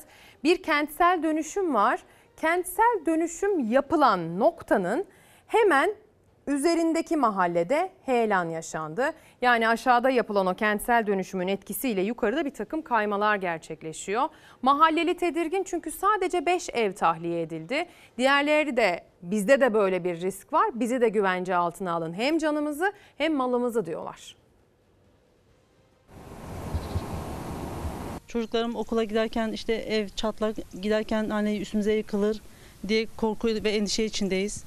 Yollar da bozuk. Evde uyurken, sokakta yürürken ya da çocukları okula gönderirken can korkusu içinde yaşıyor mahalleli. Kentsel dönüşüm başlatılan bölgenin hemen üstündeki mahallede heyelan meydana geldi. Beş ev tahliye edildi ama duvarlarındaki çatlaklara rağmen evlerinde oturmaya devam ediyor diğerleri. Şikayetlerine henüz yanıt yok. Son iki aydır diken üzerindeyiz. Toprak sürekli aşağı doğru kayıyor. Şu an burada 5 ev tahliye oldu. Biz de e, geçen sene belediye söylememize rağmen herhangi bir şey yapmadı. Biz de diken üzerinde her an evimiz yıkılacak diye korku içerisinde bekliyoruz. Duvarlardaki çatlaklar, yollardaki çökmeler iddiaya göre belediye tarafından yürütülen kentsel dönüşümle birlikte başladı. Manisa'nın Şehzadeler ilçesinde kentsel dönüşüme alınan bölgede kazılan temel iddiaya göre üst taraftaki İshak Çelebi mahallesinde heyelana yol açtı. İki senedir bu kentsel dönüşüm yerde biz neler çekiyoruz böyle birazcık da biz de insan muamelesi görelim istiyoruz. Yani. Evimiz başımıza yıkılmasın ve çaresiz kalmayalım. Korku içinde yaşıyoruz. Mesela bazen bir sarsıntılar bir şeyler oluyor. Biz buralar e, kayma kaydığı için korkuyoruz. Hani acaba bizim evlerimiz hemen gider mi diye. Çocuklar okula gidiyor. Acaba ayağının altında patlar çocuklar içine düşer mi? Heyelan yolları çökertti, duvarları çatlattı. Çok sayıda ev hasar aldı. 5 aile evlerinden tahliye edilerek geçici olarak Manisa Öğretmen Evi'ne yerleştirildi. Belediye mahallede önlem alarak ev ve sokakların önüne toprak kayması sebebiyle yol, araç ve yaya trafiğine kapatılmıştır yazılı levhalar yerleştirdi ama bu önlem yeterli değil mahalle sakinlerine göre. Korkuyoruz evet evlerimiz de çatlak zaten. Korkuyoruz yani. Yaklaşık bir metre kalınlıktaki istinaf duvarı da şu an çatlamış durumda. Ee, ve heyelanla aşağı gelmiş durumda. Özellikle de son iki aydır çatlakların ve yarıkların daha da arttığını söyleyen mahalle sakinleri kendi evleri içinde bir çözüm bekliyor. Vatan sevgisi başlığını attık ya bugün. Tam da ona uygun bir haber var sırada. Yozgat'ta Filiz ve Yasin Yoldaş çifti dünyanın en önemli konu başlıklarından biri olarak gördüğü tohum meselesinde gönüllü olarak çalışıyorlar ve ata tohumlarını Türkiye'nin dört bir yanına yetiştirmekte adeta zorlanıyorlar çünkü o kadar çok talep var. Mor fasulyemiz çok güzel tadı var, dağılmıyor. Piştiği zaman da yeşil renge dönüyor. Bunların tohumlarını alacağız, ücretsiz bir şekilde dağıtacağız. Domatesin, patlıcanın, fasulyenin en doğal, en sağlıklı halini yetiştiriyorlar. El ele verip GDO'lu ürünlere ata tohumlarıyla savaş açıyorlar. Onlar tarımın, toprağın hem geçmişi hem geleceği. Bizler GDO'lu hibrit e, ürünleri ve tohumlarına topraklarımızı ve insanlarımızı zehirlediği için çocuklarımızın ve gençlerimizin daha sağlıklı bir nesiller yetiştirmek için, daha sağlıklı gıdalar tüketebilmeleri için GDO'lu ve hibrit tohumlara savaş açtık. Yozgat'ta Filiz ve Yasin Yoldaş çifti 5 yıldır ata tohumu üretiyor. O tohumları önce kendi etraflarındaki üreticilerle paylaştılar. Sonra Birlik ve Dayanışma Bahçeleri adı altında 11 ilde tam 25 bahçe oldular. Bizler e, ata tohumu üreterek, anlatarak ve dağıtarak e, hem topraklarımızı hem insanlarımızı hasta olmaktan kurtarmayı amaçlıyoruz. Bu bizim vatanımıza, insanlığımıza bir borç diye biliyoruz. Uzun yıllar şekli, rengi ve gramajı değişmeden tekrar üretilebilen ata tohumu için hiçbir katkı maddesi ve kimyasal kullanılmıyor. Gelecek nesillerin yiyebileceği sağlıklı ve kaliteli sebzenin anahtarı ata tohumu. Her tohumumuzu, her ürünümüzü öncelikle biz 3 yıl ekip, üretip, onu gözlemleyip e, tamamen atalık tohum mu ya da atalık e, iklimimize uygun mu? Bunları denemelerini yapıp ondan sonra dağıtımına çıkarıyoruz. Filiz Yoldaş'ın bahçesinde tam 150 çeşit ürünün ata tohumu yetişiyor. Ücretsiz olarak başka üreticilere ulaşıyor. Yoldaş çifti sadece geçen yıl 500 kişiye ata tohumu ulaştırdı. Sevgili izleyenler 4 Kasım tarihine vatan sevgisi başlığını attık. Hadi buyurun size vatan sevgisi. Bugün aynı zamanda 4 Kasım CHP seçmeni ve CHP'nin parti temsilcileri için de çok çok önemli bir tarih. Çünkü bu zamana kadarki en kritik kurultaylardan birisi gerçekleşecek. Bu kurultay başa baş diye tabir ediliyor. Bu kurultay kritik diye tabir ediliyor. Ee, biliyorsunuz adaylar var. En iddialı iki aday Özgür Özel ve hali hazırda koltukta oturan Kemal Kılıçdaroğlu aynı zamanda e, Örsan Öymen, İlhan Cener ve Ünal Kara Hasan da adaylık açıklaması yaptı ama 68 delege imzasına ihtiyaçları var en az. Şimdi isterseniz canlı canlı kurultaya dönelim. İlker Karagöz şu an tam karşımızda Ankara'da. Ee, bize oradaki atmosferi, neler yaşandığını ve bugün CHP'yi neler beklediğini anlatsın İlker Karagöz buyursunlar. Ezgi çok teşekkürler. Ankara'dan e, izleyicilerimize de hem günaydın diyelim hem e, şu anda ekran karşısında olan izleyicilerimiz dikkatle takip etsinler. Gerçekten e, senin de dikkat çektiğin gibi tarihi bir kurultay olarak adlandırılıyor. Hatta bazı isimler, bazı delegeler e, burada Cumhuriyet Halk Partisi için bir kırılma noktası diye e, de yorumlar e, yapıyor. Şimdi biz Ankara Arena'nın içindeyiz. Birazdan salonu, atmosferini onu da göstereceğiz. Bir tarafta Kılıçdaroğlu, Kılıçdaroğlu'nu destekleyenler. Diğer tarafta Özgür Özel ve Özgür Özel'i destekleyenler. Dediğin gibi yine 5 aday var ama öne çıkan da 2 aday var. Kılıçdaroğlu, Özgür Özel. Az sonra konuklarımız olacak ve konuklarımıza da soracağız ne olacak, ne getirecek ve bu kurultayın anlamı önemi nedir? Birazdan paylaşacağız. İkinci yüzyılda demokrasi ve birlik kurultayı. Bu kurultayın ismi bu. Cumhuriyet Halk Partisi'nde zaman zaman detaylar da gelecek. Benim hemen arkamda görmüş olduğunuz tarafta aslında Özgür Özel'i destekleyenler onlar orada oturuyor. Onun tam karşısındaysa Kılıçdaroğlu'nu destekleyenler. Ortadaki beyaz sandalyeleri görüyorsunuz. Delegeler için ayrıldı bu beyaz sandalyeler. Şimdi yanımızda Fox e, Haber Ankara temsilcimiz Tülay Ünal Öçten de var. Kendisine de bir günaydın diyeyim. Tülay abla günaydın. Günaydın. Hoş geldin. Kolay gelsin. Hepimize Yine kolay bir gelsin. kurultayda birlikteyiz. Hakikaten yani CHP kurultayları Ankara için, siyaset için ayrı bir e, deneyim diyeyim. Bunu yaşamak e, hani bir e, siyasetle bunca yıldır ilgilenmiş ve bunca yıldır pek çok SHP, CHP kurultayları izlemiş biri olarak söylüyorum. Hakikaten kurultay günleri çok önemlidir ama sen az önce söyledin. CHP 100. yaşında çok daha kritik bir kurultayla karşı karşıya. Ee, şimdilik böyle bir geçiş yapayım, giriş yapayım. Belki salondan bahsetmek isteriz.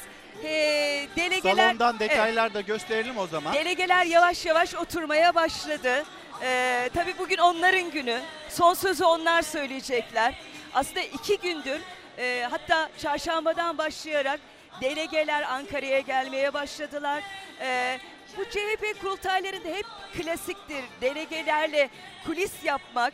Ee, fakat daha önce e, pek buna ihtiyaç olmuyordu. Çünkü Kılıçdaroğlu ya tek başına girmişti e, bundan önceki kurultaylarına ya da e, rakipleri karşısında daha emindi, daha güçlüydü. Fakat bu sefer sanki öyle değil gibi. Tabi bilemiyoruz. E, bir, kulisler bir derbi havasında yani e, bu kurultayda sonucu belirleyecek 100 delege, 150 delege ve biz e, saatler 21'i gösterdiğinde aslında e, öğreneceğiz acaba Cumhuriyet Halk Partisi'nin yeni genel başkanı kim olacak? E, dün bizim Fırat çok güzel bir anons çekmişti. Kılıçdaroğlu tamam mı devam mı diyecek diye. E, o an ilk duyduğumda e, onun şeyini daha da hissettim yani. Hakikaten öyle bir denge var. Yani baktığımız vakit Kılıçdaroğlu genel merkez ekibi rahat görünüyor.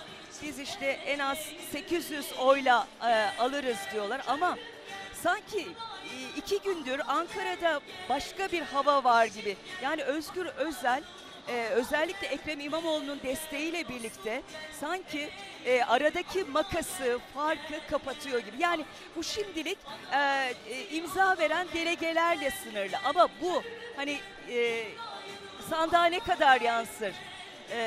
Çünkü şu da bir gerçek. Genel başkanı e, koltuğundan indirmek e, bugüne kadar CHP'de pek yaşanmış bir şey değil. E, o yüzden de hani bir kırılma noktası gerçekten önemli. Şimdi salonun e, mesajlarına da bakalım. Mesela Kılıçdaroğlu tarafı e, Tülay Ünal Ölçten'in hemen arka tarafındaki tribünler ve o tribünlerde de Kılıçdaroğlu lehine asılan pankartları görüyorsunuz. Halkın umudu Kılıçdaroğlu, hak, hukuk, adalet, adalet yürüyüşüne bir atıfı da yine aynı şekilde görüyoruz. Kılıçdaroğlu için yalnız değilsin pankartlarında bir yandan Evet. görüyoruz. O da çok anlamlı. Ee, çünkü e, dün sanıyorum Kılıçdaroğlu'nun destekçileri tarafından sosyal medyaya bir video düştü. Orada özellikle e, Kılıçdaroğlu'nun bugünlere kadar e, gelirken yaşadığı en sıkıntılı e, çubuk linç girişiminden başlıyor. İşte e, Karadeniz'de suikast girişimi, e, terör örgütünün saldırdığı. Şu adalet yürüyüşü sırasında Evet. önlerine atılan, atılan o mermiler, mermiler falan. E, mecliste uğradığı yumruklu saldırı, Evet. işte o çubuktaki linç Yorgun girişimi. demokrat e, e, başlığını koymuşlar. Hakikaten Kılıçdaroğlu çok zor zamanlar geçirdi. O nedenle belki delege vicdanına e, hitap eden bir e, videoydu, bir paylaşımdı o. E, onun yanı sıra dün yine Özgür Özel de delegelere hitaben Ankara'ya hoş geldiniz dedi. İnşallah dedi güzel bir e, kurultay geçireceğiz dedi. E, ilk mesajını dün aslında Özgür Özel de o şekilde verdi. Biz dedi iktidar olacağız dedi. İktidar ol, yürüyeceğiz. Asla e, ikinciliği kabul etmiyoruz dedi. Yani e, Özgür Özel'in çıkış noktası o aslında. Yani e, Mayıs seçimlerinde yaşanan kayıp, e, tırnak içinde söylüyorum CHP seçmeninin ve muhalif seçmenin yaşadığı travma Özgür Özel'in e, en kuvvetli çıkış noktası. Yani biz e, belki onu Kılıçdaroğlu'nu çok kırmamak için e, dile getirmiyorlar ama e, sanki e, isimden dolayı kaybedildiği şeklinde de imalar yapılıyor.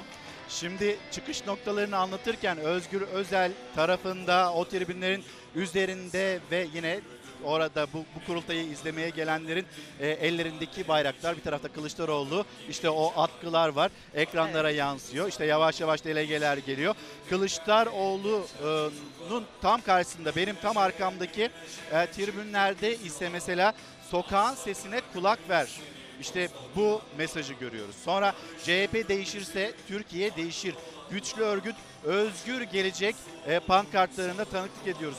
Tülay Ünal Öçten e, o da dikkat çekti. Bugüne nasıl gelindi? Ben hemen şöyle kısacık bir derleme toparlama yapayım. 14 Mayıs 28 Mayıs kaybedilen seçimler ve bu seçimlerin ardından da e, seçimin başarısızlığı parti içinde kaynamalara neden oldu.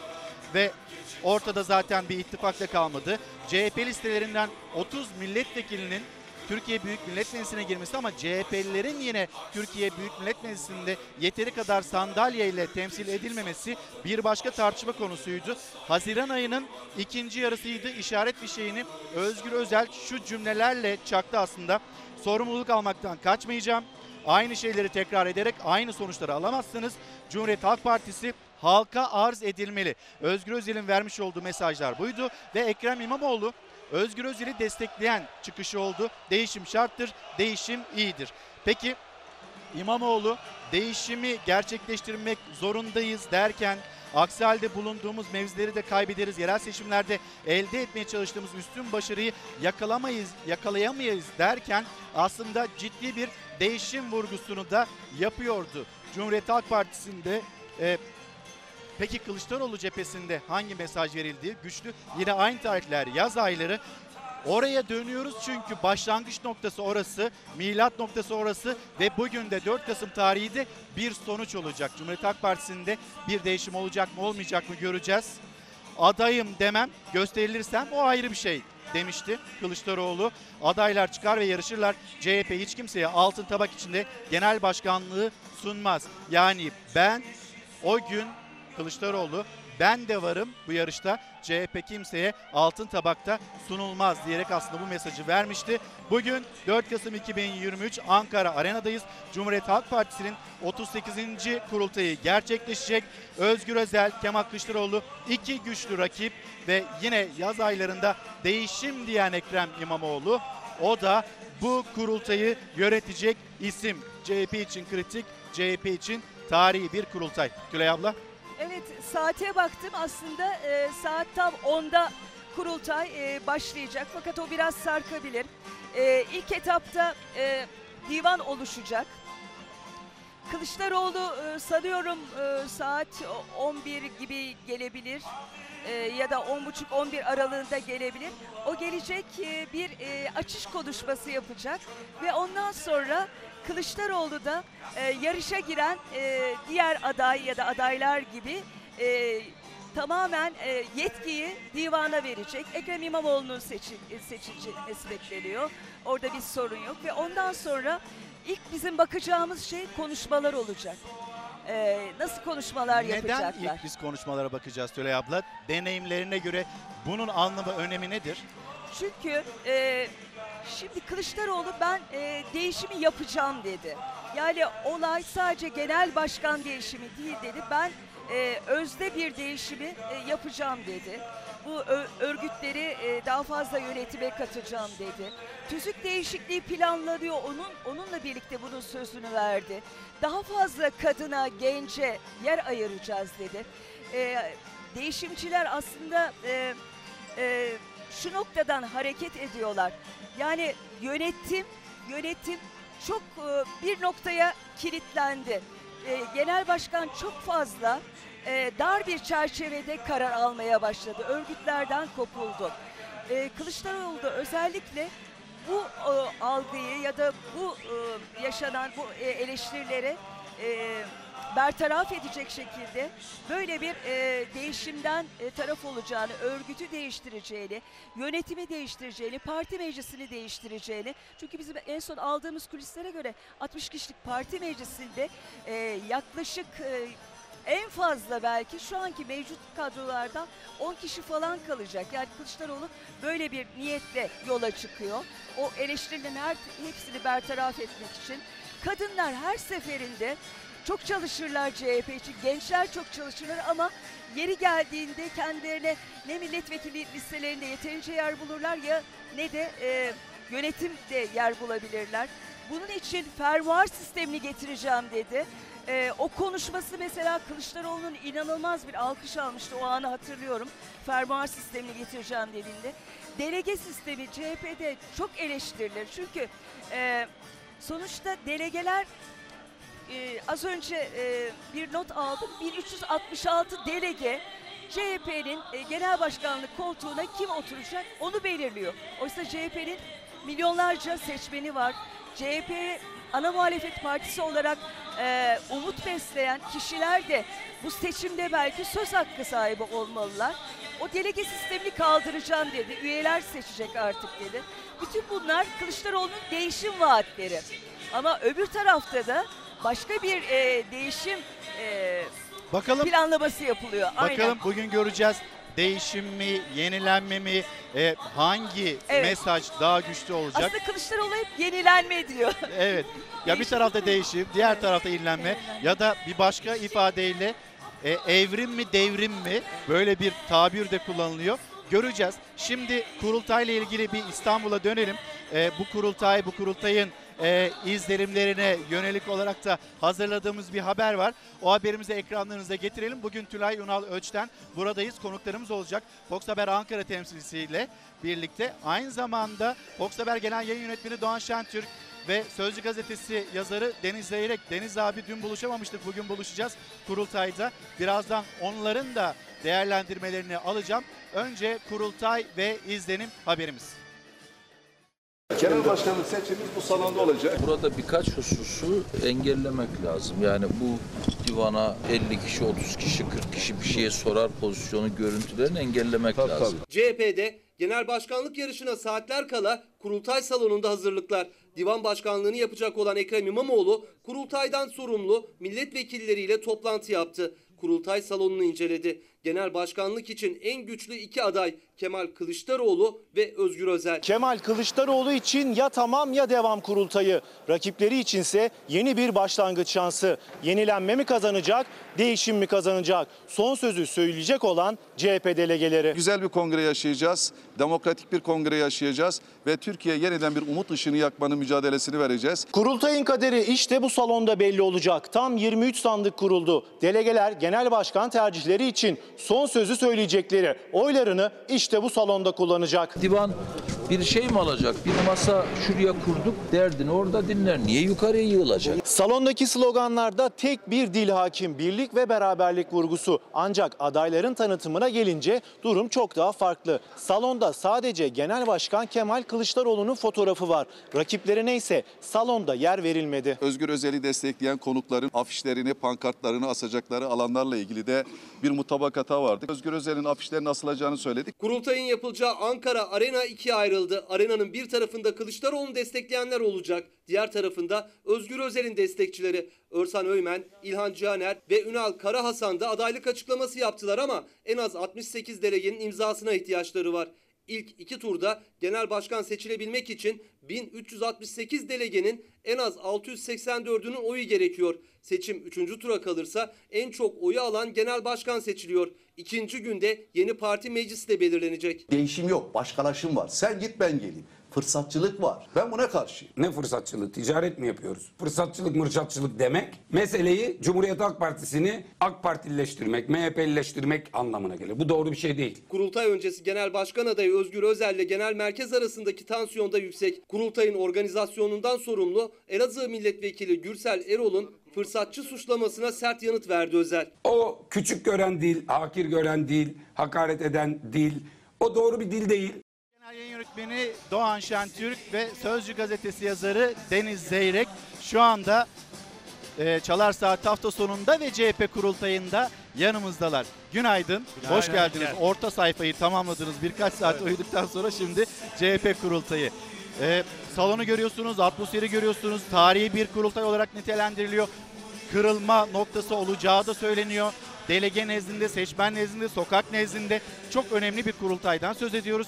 Doğan Şentürk'ten başlayalım. Doğan abi bu kurultay ne dersin? Gözlemlerinle birlikte bugün Türkiye Cumhuriyet Halk Partisi ana muhalefette neyi görecek saatler 21'i gösterdiğinde? Ee, bir kere şunu söyleyeyim. Deniz'le az önce geldiğimizde şöyle bir salona kaba taslak baktığımızda Deniz dedi ki rekabet iyi bir şey değil mi falan dedi. Evet rekabet iyi bir şey bence. Ve son zamanlarda herhalde bu kadar işin ortada olduğu bir kurultay bilmiyoruz. Bundan önceki kurultaylar dün işte orta sayfada da konuştuk. Genelde işte mutlak bir şekilde genel başkanın aldığı kurultaylardı. Ee, yani İsmet Paşa ile Ecevit'i saymazsak. Gerçi Murat Yetkin ona dün- girdi. Ee, ama bu kurultayda Kemal Kılıçdaroğlu'nun işi zor tabii. Baktığında çünkü ciddi bir rekabet var. Değişimcilerle genel merkezciler arasında. Fakat ondan önce şunu söyleyeyim. Yani şöyle mi?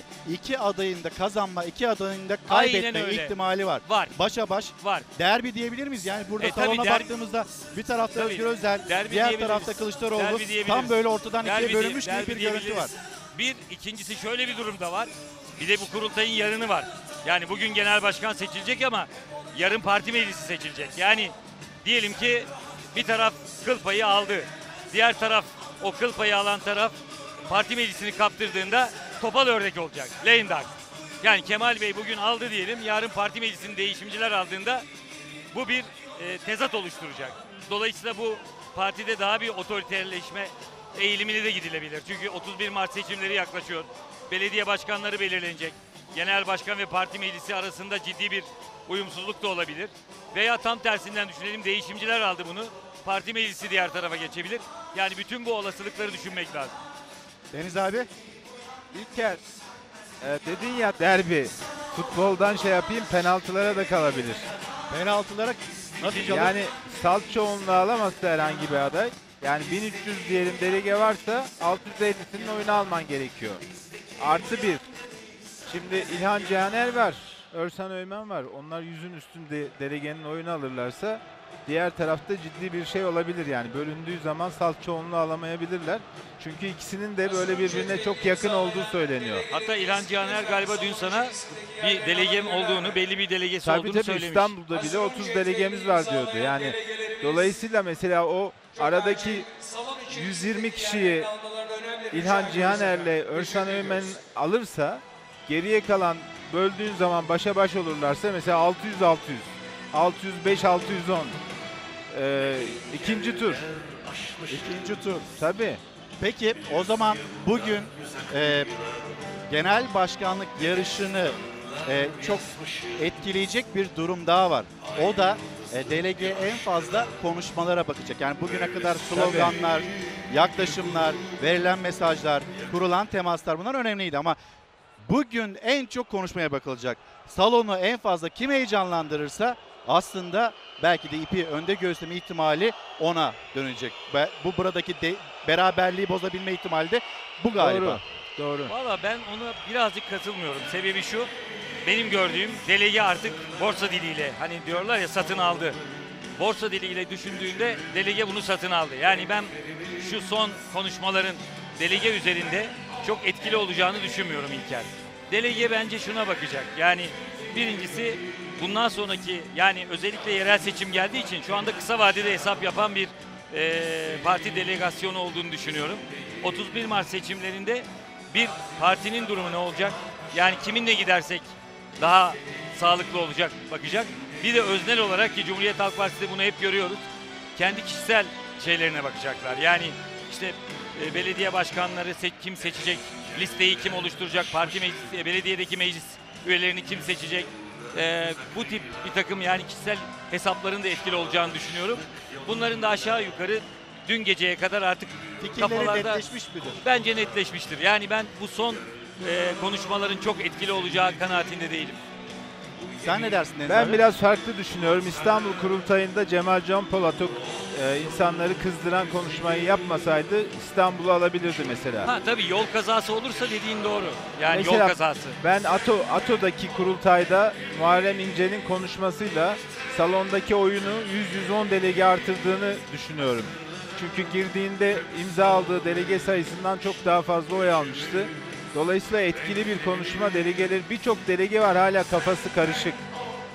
Yani mesela Kemal Bey'in videosunu izlediniz mi? Yorgun Demokrat. Şimdi onu soracağım. Yani Kılıçdaroğlu için nasıl bir e, konuşma bekliyorsun? Çünkü yorgun demokrat dedin. Biraz böyle vefa, biraz Evet. hani duygusal bir konuşma mı bekliyorsun? Ben öyle bir şey bekliyorum. Yani beni üzmeyin. Ben bir sürü badire atlattım. Ben bu partiyi şöyle taşıdım, böyle taşıdım diye bir ama sonuçta o Yorgun Demokrat şarkısı çıktığı zaman 1988'de bütün o 12 Eylül'de üstünde silindir geçen solcular, devrimciler çok kızmıştı. Bu yenilginin itirafıdır demişlerdi. Hani Ahmet Kaya'nın o kaseti çok tartışılmıştı. Hani benim gençliğim anne, yorgun demokrat falan. Şimdi Kemal Kılıçdaroğlu 12 seçim yenilgisinin ardından kendisini yorgun demokrat ilan etmiş. Yorgun demokrat ne yapabilir? Yani burada insanlar bak bu salon dolmuş artık iktidar bekliyorlar. Bu iktidarı yorgun bir demokrat getirebilir mi? Yani o kadar e, stratejiden uzaklar öyle kötü bir ekibi var ki Kemal Kılıçdaroğlu'nun. Eğer o videoyu hazırlan hazırlayanlar konuşmasını da hazırlamışsa vay Kemal Kılıçdaroğlu'nun haline. Bugün salonda yükselen bir şarkı daha var. Bilmem mi zor günlerimde yanımda hep sen vardın. Şimdi biraz da bunun üzerinden de yorum Duygu, yapmanızı duygu isteyeceğim. sömürüsü. Duygu sömürüsü. Ya şöyle biraz önce işte Deniz'in söylediği şeyi pekiştiren senin de altını çizdiğin şarkı işte kurşunlara e, göğüs gerdik. E, neyi kastediyor? İşte Artvin'de saldırı oldu biliyorsunuz e, Kemal Kılıçdaroğlu'na. İşte Çubuk'ta saldırı oldu. Biraz evet o duygu yüklü, sentimental bir şeyi orada göreceğiz. Yani yorgun demokrat ve biz bedel ödedik. Hani ne bedel ödedik? İşte Çubuk'ta yumruklandık. İşte e, Artvin'de saldırıya uğradık. Ama dediğim gibi yani bunlar yeterli olacak mı bilmiyorum. Artık bu konuşmanın da az önce söylediğim sözümün arkasındayım. Ee, çok etkili olacağını gerek Kılıçdaroğlu'nun gerek Özgür Özel'in konuşmalarının son kertede yani belirleyici olacağı kanaatindeyim. Çünkü dün gece artık bu iş aşağı yukarı delegeler arasında e, netleşti. Yani kim nereye vereceğini kafasında kurdu. Ama kim nereye verecek onu bilmiyorum. Aslında kurultaya dair iki tane soru var. Bunlardan bir tanesi kolay soru. Kolay soru kim genel başkan olacak? Asıl zor soru şu. Cumhuriyet Halk Partisi iktidara gelecek mi? Gelecekse nasıl gelecek? Aslında bunun yeri de kurultay. Ama görüyoruz ki kurultayda kimse bu soruyla ilgilenmiyor. Nasıl geleceğini bilmiyor. Veya nasıl gelmesi için bir çare üretilmiyor. Kurultaylar paradigmaların oluştuğu yerlerdir. Kurultaylar ütopyaların ortaya konduğu yerlerdir. Ee, ikinci yüzyıla girerken 100 yıllık bir Cumhuriyet Halk Partisi maalesef Cumhuriyet'in 100. yılında ortaya ciddi bir paradigma, ortaya ciddi bir ütopya koymuş değil. Dolayısıyla asıl sorun burada kaynaklanıyor. Yani dünyaya söyleyecek bir sözün mü var? Yoksa dünyayla entegre mi olacaksın? Pek çok konudaki görüşlerinle çok fazla uzatmadan şunu söyleyeyim. Hep genel klasik bir şey var Cumhuriyet Halk Partisi'nde. Muhafazakarlardan oy alalım. Biraz daha sağa kayalım. Biraz daha muhafazakarlaşalım. Ben buna inanmıyorum. Önemli olan kitleleri inandırmaktır. Yani nasıl inandıracaksınız? Mesela gölge kabinesi denen bir şey var. Dünyada bunu pek çok yerde görüyoruz. Ben bir veliyim. Üç çocuk babası bir veli olarak Cumhuriyet Halk Partisi'nin Milli Eğitim Bakanı'nın kim olduğunu iktidara gelirse bilmiyorum. Savunma Bakanlığı'na kimin geleceğini bilmiyorum. Belki o zaman tabii ki hemen belirlenecek torbadan çekilip ama öyle değil iş. Aslında bu uzun bir yol sürecinde o konularda beyanat vermek, çaba sarf etmek. Örneğin Kanada e, Başbakanı Trudeau'dan örnek vereyim. E, yıllarca gölge e, göçmenlerden sorumlu bakan olarak kendini konumlandırdı. Yani muhalefet partisinde ve o yönde ilerledi. Sonra bakan oldu iktidara gelince. Sonra da başbakan oldu. Şimdi e, bir yandan salonun da hareketlendiğini, Evet, yani- anonslar yapıldığına da tanıklık bir ediyoruz. kadro meselesi. Yani hep genel başkanları, parti sözcülerinin ötesinde bir kadroya ihtiyaç var İlker. Şimdi e, iki yaklaşım daha var. Onları da hatırlatayım. Bir tarafta duygusal bir kopuş var ve e, Kılıçdaroğlu ismi hani kazanılamadığı bu kaybedilen kaçıncı seçimde artık bu iş bitmeli. Yeni bir isimle CHP yeni bir örgütle yeni bir anlayışla devam etmeli. Diğer bir yaklaşım da şu. Bu yemeği 8 kişi yedi. 2 belediye başkanı 6 lider ama faturayı da Kılıçdaroğlu ödesin istiyorlar. Bu doğru değil diye bir yaklaşım. Ne dersin Deniz abi? Yani ikincisinin hiçbir mantığı yok. Netice itibariyle Kemal Kılıçdaroğlu her zaman kendini o altılı masanın önderi gibi gösterdi. Onun e, motivasyon kaynağı gibi gösterdi. Orada bir sürü sorumluluğu aldı. Mesele o değil. Mesele bugün e, Doğan Şentürk'ün söylediği gibi bu kurultaydan sonra CHP iktidara yürüyecek mi yürümeyecek mi? Mesele odur. Ya idareyi maslahat diyecekler, mevcut şekilde devam edecekler ya da değişim diyecekler. Belki bugün Özgür Özel olur, yarın başka biri olur ama bu şekilde gitmeyeceği belli. Yani Değişim olmazsa ne olur? ne olacak aynen böyle devam eder. Değişim olursa ne olur? Değişim olursa ben mesela Özgür Özel'in de bir sene sonra değişebileceğini düşünüyorum. Yani önemli olan CHP'nin e, Doğan Şentürk'ün söylediği gibi yeni bir paradigmayla, yeni bir söylemle yoksulların, emekçilerin güven duyduğu, oy verdiği bir partiye dönüşmesi lazım. Ecevit'in o e, ez- ezen değil, hakça düzen yani bu, bu tür sloganlar üretmesi lazım. Yoksulların umudu olması lazım. Şu düzenle bunu yapabiliyor mu? Yapamadığını 12 seçimdir gördük. Ve Kemal Kılıçdaroğlu kazanırsa 3 tane isim değişecek, 5 tane isim değişecek. Ama paradigması aynı kalan bir CHP'nin iktidar umudu olmaz. Bir de Kemal Bey diyor ki ben bırakacağım. Ya bırakmak için insan niye seçime girer? Madem bırakacaksınız niye bu kadar gürültü kopuyor? Gemi güvenli limana gittikten sonra. Ya geminin limandan açılıp iktidara yolculuk etmesi lazım. Limana gitmesi lazım değil ki. Gemi zaten 12 12 seçimdir limanda duruyor. Derdi limandan çıkamaması zaten. Ee, Doğan abi değişim olursa ne olur olmazsa ne olur kısa kısa hemen bir yanıt alayım ona da.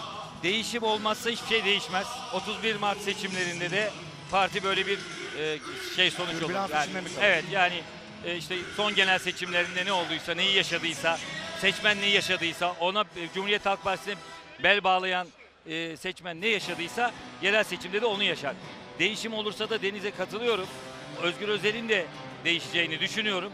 Yani şöyle bir şey söyleyeyim. Bugün bu salonda e, İmamoğlu, Ekrem İmamoğlu aday olmuş olsaydı çok daha farklı bir tabloyla karşılaşırdık. Ama Özgür Özel'in olmasıyla beraber bu iş biraz daha ortada gidiyor.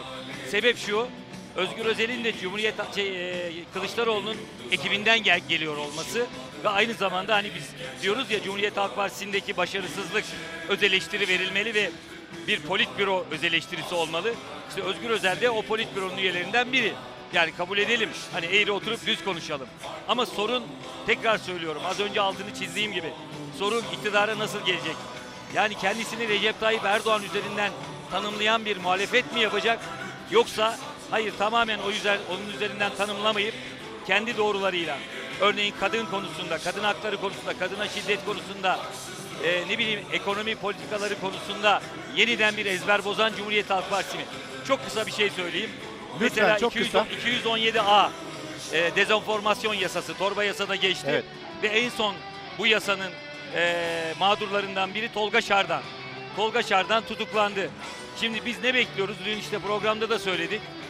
Hem Kemal Kılıçdaroğlu'nun hem Özgür Özel'in gidip Tolga Şardan'ın içeri atıldığı, içeri gözaltına alındığı ya da yargılandığı adliyenin kapısında biz buradayız deyip direnmeleri gerekiyordu. Ama yok. Nerede? Yoklar. Devam edeceğiz. Hızlı bir şekilde reklamlara gitmemiz gerekiyor. Reklamların ardından konuklarımız da olacak CHP kurultayında. Teşekkür ediyorum İlker. CHP kurultayında an be an neler yaşandığına dair bilgiyi arkadaşım İlker Karagöz anlatmaya devam edecek. Deneyimli gazeteciler, genel yayın yönetmenimiz Doğan Şentürk yorumlamayı sürdürecek. Konukları da olacak. Şimdi reklam sonra devam. Sevgili izleyenler Çalar Saat hafta sonunda CHP'nin 38. olan kurultayının heyecanı devam ediyor. Kritik bir kurultay, tarihi bir kurultay, başa baş giden bir yarış seyredeceğiz.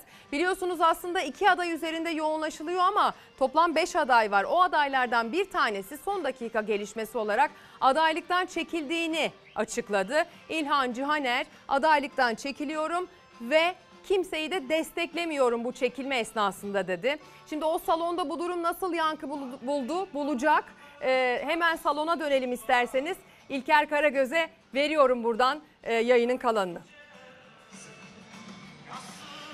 Ezgi bir kez daha günaydın. İzleyicilerimize bir kez daha günaydın. Ankara'dayız. Cumhuriyet Halk Partisi'nin kurultayındayız. Konuklarımız da var. Ee, Fox Haber Ankara temsilcisi Tülay Ünal Öçten'le birlikte e, burada bu özel ve tarihi günde yayınımızı gerçekleştiriyoruz. Sen de dikkat çektin. Şimdi Özgür Özel, Kemal Kılıçdaroğlu Cumhuriyet Halk Partisi'nin lideri. Sonra Örsan Kunter Öymen, İlhan Cihaner, e, Ünal Karahasan. Şimdi bu isimler aday adaylığı e, ya da bir yarış içindeydiler. Görüyoruz ki bir son dakika gelişmesi İlhan Cihaner adaylıktan çekildi. Bunu anlattı, açıkladı. Bugün itibariyle ben kimseyi desteklemiyorum. Hiçbir adayı genel başkanlıkta desteklemiyorum dedi. Ama biz aslında yarın parti meclisi oluşturulurken partinin önemli e, işte organları oluşturulurken İlhan Cihaner bir yerde bir ismin listesinde olacak mı olmayacak mı? Tabii bir yandan da ona bakacağız. Konuğumuz var. E, Cumhuriyet Halk Partisi İstanbul Milletvekili Parti Meclisi üyesi e, Sayın Oğuz Kağan Salıcı Çalar Saat hafta sonunda e, CHP kurultayından gerçekleştirdiğimiz özel yayında. Bir son dakikayla başlayalım mı? İlhan Cihaner çekildi ne dersiniz? Yani kendi takdiri tabii karar kendisinin. Ee, Cumhuriyet Halk Partisi'nde Sayın Genel Başkan'la beraber daha önce %20 imza verme zorunluluğu vardı. Divanın önüne gidiyordunuz. Divanda yüzde, delegenin %20 imza verirse aday olabiliyordunuz genel başkanla. Bu %10'a ve daha sonra %5'e düşürüldü. Yani aslında oldukça kolaylaştırıldı. 68 imza lazım sanıyorum. Evet. Kestirmeden söylersek öyle. Ee, dolayısıyla Sayın e, Cihaner önemli bir tiyatro. Cumhuriyet Halk Partisi'nin önemli bir arkadaşımız. Diğer arkadaşlarımız da öyle. Ee, takdir kendilerinin. Peki salonun atmosferine bir bakalım. İşte bir tarafta Kılıçdaroğlu destekleyenler, diğer tarafta Salonda iki aday var. İki aday var. Görüntü bu. Tam böyle ortadan ikiye ayırmış. Bir derbi gibi son dakikada belli olacak bir olacak bir seçim gibi görünüyor. Sizin değerlendirmeniz nedir? Ben delegenin büyük kısmının karar verdiği kanaatindeyim. Ama her Ne yönde karar delegenin yani kendi destekleyecekleri aday konusunda yani salona geldiklerinde kararlı geldikleri kanaatindeyim. Ee, ama her zaman e, adayların konuşmalarına, o günün gidişatına, adayların vereceği mesaja mesaja göre kendi görüşünü değiştirecek ya da görüşünü netleştirecek arkadaşlarımız vardır. Sonucu çoğunlukla onlar belirlerler zaten. Dolayısıyla burada ben demokratik bir yarış olacağı kanaatindeyim. Ekrem Bey'in divan başkanlığının e, Bir düğün, bir ortamı- bayram havasında geçer mi? Ne dersiniz? Yumuşattığını, rahatlattığını düşünüyorum. Bir gerginlik tartışma olacaktır. Biz tartışmayı severiz. 20 kişi Ama konuşacakmış gerginlik olmaz. galiba. 20 kişi söz almış öyle mi? Olabilir, Ee, çok olabilir. konuşmalı bir kurultay. Aslında yani, Yani bu iyi bir şey. evet yani kurultayın da böyle olması gerekir. Temel bence. sorunumuz şu. Biz ilçede de böyle yapıyoruz. Adaylar çıkıyor. İlde de böyle yapıyoruz. İstanbul Kurul Kongresi bütün herkesin gözünün önünde gerçekleşti. Ankara hakeza. Kurultayımız da böyle. Biz konuşuyoruz, tartışıyoruz. Ülke meselelerini, parti meselelerini konuşuyoruz. Ve ondan sonra büyük kurultaya geliyoruz. İşte bugün yaşadığımız süreci yaşıyoruz. Maalesef bunu yapan pek kimse kalmadı. Siyasi partiler arasında pek kimse kalmadı. Keşke diğer siyasi partilerin de yapmış oldukları tartışmalar toplumun gözü önünde olsa. Açık olsa. Ama bir tertip düzen merakı var. Bu çok demokratikmiş aslında vatandaşa ulaşıyormuş gibi düşünülüyor. Ee, bu, bu sağ kafanın değişmesi gerekiyor. Şimdi e, e, Oğuz Bey, herkesin merak ettiği şu. e, Genel Başkan Kemal Kılıçdaroğlu ile Özgür Özel arasında. Çünkü Özgür Özel göz- gözlemleyebildiğimiz kadarıyla son iki gündür bayağı bir atak yaptı. Bu aradaki fark ne olur? Şimdi Özgür Özelcilere baktığımızda bir 500 imza, belki biraz daha üzeri. e, o şekilde aday göstereceklerini biliyoruz. Kemal Bey'e baktığımızda 800 e, imza ile aday göstereceklerini biliyoruz. Bu sandığa bu şekilde mi yansır? Başka bir tablo mu çıkar? Fark ne olur? Tam bu şekilde yansımayabilir. Şundan dolayı imza bir niyet beyanıdır. İmzasını 10 gün önce veren arkadaşımız da vardır. Özgür Bey için de geçerli bu. Sayın Kemal Kılıçdaroğlu için de geçerli. Ama dün kararını değiştirmiştir. Ya da az önce söyledim. Bugün salonda konuşmalardan sonra belki de kararı değiştirecek. İmzayı dönüp geri çekmez. Bu bunu bir nezaketsizlik olarak görür. Ama imza sayısı üzerinden ortaya çıkacak oluyu e, birebir hesaplamak doğru bir şey değildir. Bu geçen daha önce kurultaylarda da oldu. Daha çok bizim e, delegemizin bugünkü genel siyasete dair bakışında vicdanıyla nasıl karar vereceğine bakmak lazım ama imza önde olduğunu gösteren, avantajlı olduğunu gösteren bir emaredir. İl başkanlarının açıklaması, kaç il başkanının genel başkanı, kaç il başkanının Özgür Bey'i desteklediği açıklaması önemlidir. Milletvekillerinin, grubun, çünkü onlar da delege, doğal delege, sayısal olarak kaç açıklama yaptığı önemlidir. Bunların hepsini beraber topladığımızda bir işaret verir. Peki siz bunca yıllık tecrübenize dayanarak bugün bir genel başkan değişimi olur mu? Olmaz. Ne, netsiniz? Şimdi ben de biraz yazdan alıntı Ben yapmak kararını istiyorum. vermiş delegeler dedim. Ben e, bir yazdan alıntı yapayım Tülay abla. Şimdi süreç içinde e, Temmuz, Ağustos yavaş yavaş 4 Kasım'a doğru tarih ilerlerken cümlelerin de sivrildiğine tanıklık ettik. Mesela o süre içinde Sezen Aksu'dan alıntı yaptı. Özgür Özel, masum değiliz hiçbirimiz dedi. Sıkışınca milli mücadeleden Atatürk'ten bahsedip alkış alarak ilerlenemez dedi. Verdiği mesajlardan birisi buydu. Sonra Kılıçdaroğlu öz eleştiriler yaptı. Ee, seç, seçimden birkaç gün önce kamuoyu önüne ekibimle birlikte çıkıp hesap vermeyi, birkaç gün sonra ekibimle birlikte hesap vermeyi, bir öz eleştiri yapmayı gerçekleştirebilirdik. Bunu kendi kademelerimizde yaptık ama hani seçmen nezdinde yapmadık dedi. Biraz da böyle e, çuvaldızı kendisine batırdı. Biz o süreçte şu cümleleri de duyduk. Yani lider değişmeli, lider değişsin ki CHP değişsin. Sonra Oğuz Kağan Salıcı dedi ki bir yemek var. 8 kişi yedi. 2 belediye başkanı, 6 lider. Faturayı Kılıçdaroğlu ödesin. Haksızlık. Ne dersiniz? Şimdi şunu söyleyeyim. Özgür Bey'in vermiş olduğu mesajlarda, Sayın Genel Başkan'ın özel eleştiri anlamında vermiş olduğu mesajlarda ya da bundan sonraki yenilenme çerçevesinde bugün vereceği mesajlar da bence çok kıymetli. Bu şunu gösteriyor. Cumhuriyet Halk Partisi bu konuya eğiliyor. Bir fikir tartışması yapıyor ve bunu bir yere bağlayacak. Şimdi süreç şöyle yürüdü aslında. Altılı masa herkesin gözünün önünde kuruldu. Anayasa değişikliği ilgili maddeler, 2000 maddeye geçen mutabakat e, metni, güçlendirilmiş parlamenter sistem bunlar kamuoyuyla paylaşıldı. Bir ittifak sürecine gidildi. O ittifak sürecine gidilirken bizim birinci tercihimiz Deva, Gelecek ve Saadet Partilerinin ortak bir listeden seçime girmesiydi. Gerçekleşmedi. Bunlar hepsi bu, ha- hafızayı bir tazelemekte fayda var. Bunların hiçbir gizli saklı olmadı. Vatandaşımız gidip bu birlikteliğe, Millet İttifakı'na ve onun Cumhurbaşkanı adayına oy verdi. Onun dışında şeyler de oldu. Uzun uzun kazanacak aday tartışmaları oldu. Masaya oturuldu, kalkıldı. İşte belediye başkanı arkadaşlarımızdan birisi mi Cumhurbaşkanı adayı olmalı? Sayın Kılıçdaroğlu. Bunların hepsi konuşuldu, oldu. Şimdi bütün bu sürecin bir tane yöneteni vardı. O da Sayın Kemal Kılıçdaroğlu'ydu. Seçimi de o kaybetti. Gömelim gitsin. Böyle bir dünya yok. Orada Özgür Bey'in de kabahati var. Varsa kabahat. Başarı varsa o başarının da bir parçası. Şöyle düşünelim. Seçimi kazandık %51 ile. Ne diyecekti bu arkadaşlar? Ben o kadar çalıştım ki. Yani haksızlık mı Ben yapılıyor bu seçime biz doğu toplumlarında yapılan bir hataya düşüyoruz. Nedir? Bir günah keçisi buluyoruz. Her türlü günahı onun sırtına yıkıyoruz. Onu bayırdan aşağı atıyoruz. Ve günahlarımız da onunla beraber gitti zannediyoruz. Böyle bir dünya yok. Soğukkanlı olacağız. Benim üzerime düşen sorumluluk neyse ben o sorumluluğu alacağım. Özgür Bey üzerine düşeni alacak. Diğer siyasi partiler alacaklar. Onlar da alacaklar. Onların yöneticileri var. Onlar da alacaklar. Hepimiz üzerimize düşen sorumluluğu alacağız. Ders çıkaracağız. Çünkü bunu yapmazsak yarın öbür gün başarılı olmak için yeni adımlar attığımızda biz de inanmayız, inandırıcı da olmayız. Seçmeni de ikna edemeyiz. Orada şöyle bir itiraz getiriyorlar. Yani biz bu yönetimle kaldığımız sürece yine aynı sonuçlar alacağız. Bir yerel seçim var. Çok kritik o da. Ee, yani Özgür Bey ve değişimcilerin e, altına çizdikleri bu. Yani Peki. buna cevabı Cevabım var. Şimdi 2018 genel seçimlerini yaşadık. Cumhurbaşkanı adayımız Sayın Muharrem İnce'ydi. %48'de falan değil, daha düşük böyle bir seçimi kaybettik. 30 Ondan hemen sonra parti bir kurultay tartışmasına girdi. O dönem genel başkanlığa aday olan arkadaşlar diyorlardı ki eğer genel başkanlık değişmezse biz yerel seçimlerde başarısız olacağız diyorlardı. Cumhuriyet Halk Partisi tarihin en büyük başarısını elde etti. Bu sözden hiçbirisi ilk defa söylenmiyor. Her genel başkan adayı ben gelmezsem bu seçimden mahvoluruz diye başlıyor. Mesele böyle baktığımız sürece gerçekçi ve soğukkanlı bir değerlendirme yapamayız. Benim kaygı bu.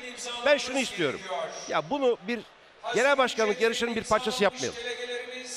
Bir yerel seçim öncesi sıkıştırmayalım. Oturalım soğukkanlı bir şekilde konuşalım. Eğer derdimiz genel başkanlık sonunda değişti. Ben bugün Sayın Kılıçdaroğlu değiştiğinde Cumhuriyet Halk Partisi kurtulacağını bilsem giderim derim ki ya bırak Sayın Genel Başkan parti kurtulacak. Oyumuz üçe katlayacak. Tek sorun sensin. Derim ben bunu. Benim aidiyetim partiye ve ülkeye karşı. Bu salondaki insanların hepsinin aidiyeti öyle. Peki sorun ne? Ee, yani siz nasıl bir yenilenme öngörüyorsunuz ya da bugün e, Kemal Bey konuşmasında neyin önüne açacak? Nasıl bir yenilenme e, tablosuyla karşısına e, delegenin ya da CHP'lerin karşısına çıkacak? Şimdi yenile- Tabii onun ötesinde sadece delege de değil. Türkiye e, Tabii. muhalefetinin de yani Tabii. böyle bir beklentisi var. Tabii. Şimdi yenilenme dediğimiz zaman bunu biz sadece bir lider değişikliğine endekslersek hani bunun doğru olmayacağını konuştuk. Kadrolarda, siyasete bakışta yani parti programında, partinin iç mekanizmalarında bizim birbirimize dair hukukumuzda bir sorun varsa tüzük değişikliğiyle ki tüzük değişikliği yapılacak. Ama esas itibariyle biz önümüzdeki dönemi siyaseti nasıl kuracağız? Kendi köklerimizden kopmadan ama bu dönemin koşullarına yani bir başkanlık sistemi var artık. İttifaklı bir siyaset var. Bu ittifaklı siyasete biz ittifakları denedik. Bu ittifaklardan istediğimiz sonucu alamadığımızı görüyoruz. Yani yüzde elli alsaydık sorun çözülmüş gibi görünecekti belki ama o zaman da çözülmüş olmayacaktı. 48'de büyük bir sorun yaşadığımızı düşünüyoruz. Şimdi bunları oturup konuşmadan, tartışmadan ve işin içine kadro değişimli, e, yapısal sorunlara dair tartışmayı koymadan eğer biz siyasette yol almaya çalışırsak doğru bir şey yapmış olmayız. Halının altına süpürmüş oluruz birçok meseleyi. Şimdi iki kısa soru sormak istiyorum. Ee, seçmende duygusal bir kopuş var mı yok mu? Sizin gözleminiz nedir? Çünkü Özgür Özel destekleyenler hep bunu söylüyor. Sizin gözleminiz nedir? Şimdi duygusal kopuş var diye diye diye aday olunmaz. Siyasetçinin görevi analiz yapmak değildir. Biz akademik akademide ders veren hocalar değiliz. O duygusal kopuş ya da bir zedelenme, bir öfke durumu varsa bunu tamir edecek şekilde seçime götürmektir. Özgür Özel de bu partinin evladıdır, Kemal Kılıçdaroğlu da. Bu görev onlara da düşer, hepimize düşer. Şimdi diğer sorum yine kısa net bir yanıt istiyorum. Oldukça Ee, kısaydı bu. Sayın Kılıçdaroğlu e, artık böyle kritik viraj alındı. 4 Kasım'a da varmaya az bir süre kaldı. Bir değişim olacak. E, yenilenme olacak onu da ben yapacağım dedi. Aslında tüzük kurultayına da ya da tüzük değişimine de e, dikkat çekti. Ve dedi ki partiyi bilgili, birikimli, sosyal demokrat birine devredeceğim. O kişi kimdir? O kişi siz misiniz? Ben genel başkanın bir isim tarifi yaptığı kanaatte değilim. Bir şey söylüyor, bir hani nitelik ifade ediyor. Ben tam kriter aksini düşünüyorum. ediyor. Öyle bir profil var. Daha görünür olması lazım dedi çünkü. Tamam yani belki kafasında bir, birisi var ama Cumhuriyet Halk Partisi ben seni e, genel başkan yapmak istiyorum diye e, değişecek, e, genel başkan değiştirecek bir siyasi parti değil. Mayalanırsınız partide, belli bir kabul görürsünüz. O kabulü gördükten sonra seçimi kazanırsınız. Sayın Genel Başkan size devreder. O sembolik anlamda bir devir teslim töreni olur. Yani il başkanlığında Canan Kaftancıoğlu'nun Özgür Çelik arkadaşımıza devri gibi bir şey olur. Cumhuriyet Halk Partisi kendi dinamikleri üzerinden yürür. Sayın Genel Başkanımızın da bence bu konuyu açmaya ihtiyacı var. Ben bugünkü konuşmasında açacağı kanaatindeyim. Yani şöyle bir durum yok. Biz oturduk, konuştuk, Tülay Hanım'a karar verdik, Tülay Hanım'a devredelim. Cumhuriyet Halk Partisi böyle bir parti değil. Efendim çok Tülay teşekkür Hanım ederim. çok yakışır ayrı hikaye. Teşekkür ederim. o sizin güzel görüş. Ben de bilmiyorum. Ben değilim diyorsunuz yani. Bakalım. Bir profilden söz ediyor aslında Kılıçdaroğlu diyorsunuz. Ben öyle Bugünkü düşünüyorum. konuşmasını takip edeceğiz. Tamam lütfen. sorum olacak. Bugün Genel Başkan konuşmasında bundan sonraki siyasi kariyerine ilişkin bir e, açıklama yapacak mı? Yani bir sonraki kurultayda bırakacağını ya da bugün kendisinin son kurultayı olacağını söyleyecek mi? Onu bilmiyorum ama önemli mesajlar vereceğini biliyorum. Önemli mesajlar vermesi gerektiğini düşünüyorum. Partinin geleceğine dair, yerel seçim sürecine dair, toplumun işte az önce konuşuyorduk, toplumu toparlayacak, oradaki soru işaretlerini ortadan kaldıracak, hepsini kaldıramasanız bile bir yol haritası çizecek bir konuşma yapacağını düşünüyorum. Peki, çok teşekkürler. Ben çok sağ olun. Çok teşekkürler. Cumhuriyet Halk Partisi İstanbul Milletvekili ve parti meclisi üyesi Sayın Oğuzkan Salıcı e, Çalar Saat hafta sonunda CHP kurultayından gerçekleştirdiğimiz özel yayında misafirimizdi. Şimdi biz bir yandan aslında yönetmenimizden hem İrfan'dan hem de Hilal'den de rica edebiliriz. Belki Ezgi'nin girmek istediği bir haber varsa onu da paylaşabiliriz izleyicilerimizle. Ya da e, biz e, bir diğer konuğumuzu beklerken tamam çok güzel yani memlekette siyasette pek çok şey oluyor ama depremzedeler onları da unutmamamız gerekiyor. Onların yaşadıkları sorunlar, onların beklentileri hemen şimdi gelsin ekranlarınıza. Ağır kış şartları gelmiş, kapıya dayanmıştır. Orta hasarlı ev ve iş yerlerine doğalgaz dahi verilmemektedir. Birçoğumuzun ailesi şehir dışında evlerin akıbetini beklemektedir. Evleri orta hasarlı Kahramanmaraşlı depremzedeler aradan geçen 9 aya rağmen ruhsat başvurularına yanıt verilmediği gerekçesiyle düdüklü eylem yaptı. Eşyalı bekleyen evlerde eşyalar, eşyasız olan evlerde kapı, pencere, avize, musluk gibi ne bulunursa yağmalanmış, vatandaş bir kez daha mağdur edilmiş, depremde ailesini, eşini, dostunu kaybeden insanlar depremden sonra da malını kaybetmeye devam etmektedir. 6 Şubat depreminde Kahramanmaraş'ta evlerine orta hasar raporu verilen depremzedeler basın açıklaması için bir araya geldi. Orta hasarlı evlerinin akıbetini sordular. İmara kapatılan alanlarla ilgili yaşanan sorunların giderilmesini istediler. Hiçbir yıkım ve can kaybı vermeyen, toprak kayması dahi olmayan bir bölgede imara kapatmanın ne kadar doğru olduğunu buradan yetkililere sormak istiyoruz. Orta hasarlı bina mağdurları evlerini güçlendirmek için ilçe belediyelerine ruhsat başvurusu yaptıklarını ancak depremin üzerinden 9 ay geçmesine rağmen başvurularına olumlu yanıt alamadıklarını dile getirdi. Yaklaşık 500 depremzede adına konuşan avukat Vedat Kale, devlet kurumları sorunu bir an önce çözmezse belediye önünde oturma eylemi başlatacaklarını söyledi. Gaziantep'te depremde 49 kişinin can verdiği Emre Apartmanı ile ilgili açılan soruşturma ise tamamlandı. Soruşturma kapsamında apartmanda kesildiği iddia edilen temeldeki kolonun aslında hiç yapılmadığı anlaşıldı. Mimari ve statik proje arasında aykırılıklar tespit edildi. Birçok bina sakini kolon kesildiği iddiasıyla Gaziantep Cumhuriyet Başsavcılığına suç duyurusunda bulunmuşlardı. Bununla ilgili yürütülen soruşturmada savcılık drone'la bir araştırma yaptı. Bu araştırmada aslında kolon kesildiği değil, kolonun hiç yapılmadığı tespit edildi. Depremden önce ise iş yerini satın almak isteyen bir bina sakinine apartmanda kolon olmadığı için kredi verilmediği de belirlendi. Buradaki aykırılıktan bahsedilen şey de mimari projede çizilen kolonların statik projede aslında mevcutta yapılmadığını göstermektedir. Bundan dolayı kredi verilmemiştir. Kredinin verilmemesi 2021 yılında belli olmasına rağmen deprem tarihine kadar herhangi bir önlem alınmaması da hem e, müteahhit ve diğer ilgililerin hem de kamu görevlilerin bir e, ihmali olarak görünmektedir. salonu olan Ankara Spor Salonu'nun hazırlanmasında, ve şu anda ekran karşısında olan izleyicilerimiz bir kez daha günaydın. Ee, Ankara'dayız. Ankara Arena'da bir yandan şarkılar, diğer taraftan sloganlar, diğer taraftan delegeye yapılan e, bu çağrılar. E, salonda ne oluyor, atmosferi nasıl hepsini ekranlarınıza taşımaya çalışıyoruz. Şimdi bir misafirimiz daha var. E, Fox Haber Ankara temsilcimiz Tülay Ünal Öçlen'le e, Profesör Doktor e, Yalçın Karatepe şu anda yanımızda e, ve kendisi de siyasette siyasete ilk adım öyle mi diyelim? Ya da şöyle mi başlayalım? Ne olacak hocam bu enflasyonun hali? Evet, enflasyon sadece dün, dünün meselesi değil, önümüzdeki haftanın, önümüzdeki ayların da meselesi. Ama bu hafta sonu e, itibariyle gündemimiz tabii bugün içinde bulunduğumuz kurultay salonu ve buradan ortaya çıkacak sonuç çok heyecanlı bir gün. Hatırlayabildiğim kadarıyla 1972'den beri CHP'nin en heyecanlı kurultayı. Daha önce İnönü ile Ecevit'in yarıştığı ve çok e, CHP'yi dönüştüren bir sonucun ortaya çıktığı kurultaydan sonraki en çekişmeli, en iddialı kurultay.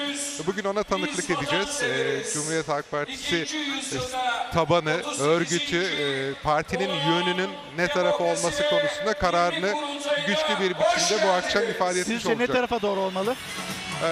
Bence bir değişimin yaşanması gerekiyor. Bu sadece bence değil. Aslında sokaktaki halkın bir talebi. Ortaya çıkan sonuçlara baktığımız zaman CHP'de bu değişimin olmasının bir zaruret olduğunu sadece CHP örgütü değil ama e, e, oy kullanan bütün seçmen talep ediyor. Ben buna uygun bir sonucun ortaya çıkacağını tahmin ediyorum. Sokağın sesine kulak ver pankartı oradan geliyor. Elbette. Yani aslında şunu e, netleştirmemiz lazım. Siz Özgür Özel'le birliktesiniz. Evet, Özgür Bey'den öyle bir talep geldi. Ben de kabul ettim. Ee, ben de beraber çalışıyorum. Bu kurultaydan da başarıyla çıkmak istiyoruz. Ama bizim iddiamız şu, CHP sadece yönetici kadrolarının değil, halkın sesini dinleyen bir yapıya dönüşmesi gerekir ki siyasette de başarılı olabilsin. Maalesef ortaya çıkan siyasi sonuçlara baktığımız zaman bu mevcut yönetim anlayışını ve siyaset yapma biçiminin hem partiyi götüreceği bir yer yok hem de Türkiye'ye vaat edeceği bir yer yok. Bunun değişmesi için biz de e, sorumluluk aldık, yola çıktık. Ümit ediyorum ki e, CHP delegesi sokakta maruz kaldığı bu değişim talebine sandığa girdiği zaman, vicdanıyla baş başa kaldığı zaman yanıt verecektir. Bu değişimin e, ilk adımını bugün genel başkan seçimiyle o atacaktır diye düşünüyorum. Nasıl görüyorsunuz siz e, sandık, buradaki sandık sonucunu? Valla ben e, delege işini çok bilmiyorum yani ben siyasette daha üçüncü günüm öyle söyleyeyim. Ben daha çok böyle düşünce kısmında e, bulunuyorum. Fakat bana aktar... Hocam zor muymuş? heyecanlı, keyifli. Yani hakikaten e, yani üç gündür e, uyku bile uyuyamıyorum. O kadar heyecanlandım onu söyleyeyim. Ya bana aktarılan çok iddialı bir yarış. Bizim bir adım önde olduğumuz yani bizim derken değişim grubunun Özgür Özel'in başkanlığındaki grubun bir adım önde oldu. Ama sonuçta delegenin iradesine ipotek konulmaz. Onlar sandığa kabine girdikleri zaman vicdanlarıyla baş başa kalıp bu partinin hangi yöne gitmesi e, gerektiği konusundaki görüşlerini ortaya koyacaklardır, basacaklar mühürle. Aslında, aslında e, pardon. Şimdi hemen şunu verelim. Evet. Hocam Ee, bir cümle daha alayım ben sizden ya da Tülay abla senin sorun varsa bir yandan da konuklar geliyor bir- Evet. bir, trafikte sıkıştı ona bir bakalım. e, hocam şunu sormak istiyorum. Özgür Bey e, daha solda bir CHP tahayyül ediyor. Elbette. E, bugünkü konuşmasında onun izlerini bulacağız. Elbette bakın e, CHP'nin Şu anki CHP solda değil mi? Değil, ki- ya da... değil tabii. Evet. Siz en son CHP Genel Başkanı'ndan laiklik kavramını ne zaman duydunuz? Yani bu kadar yakın takip eden Hemen kıymetli bir ama- gazeteci olarak bile hatırlayamıyorsanız e, CHP'nin siyaseten getirildiği çizgi belli. Mevcut yönetimin anlayışı şu. Bizimkiler cepte biz karşı taraf. Öyle değil. Biz ideolojisi olan bir parti olmak istiyoruz ki Cumhuriyet'in kurucusu olan bir partinin ideolojisinden alt noktadan uzaklaşması kabul edilebilir bir şey değildir.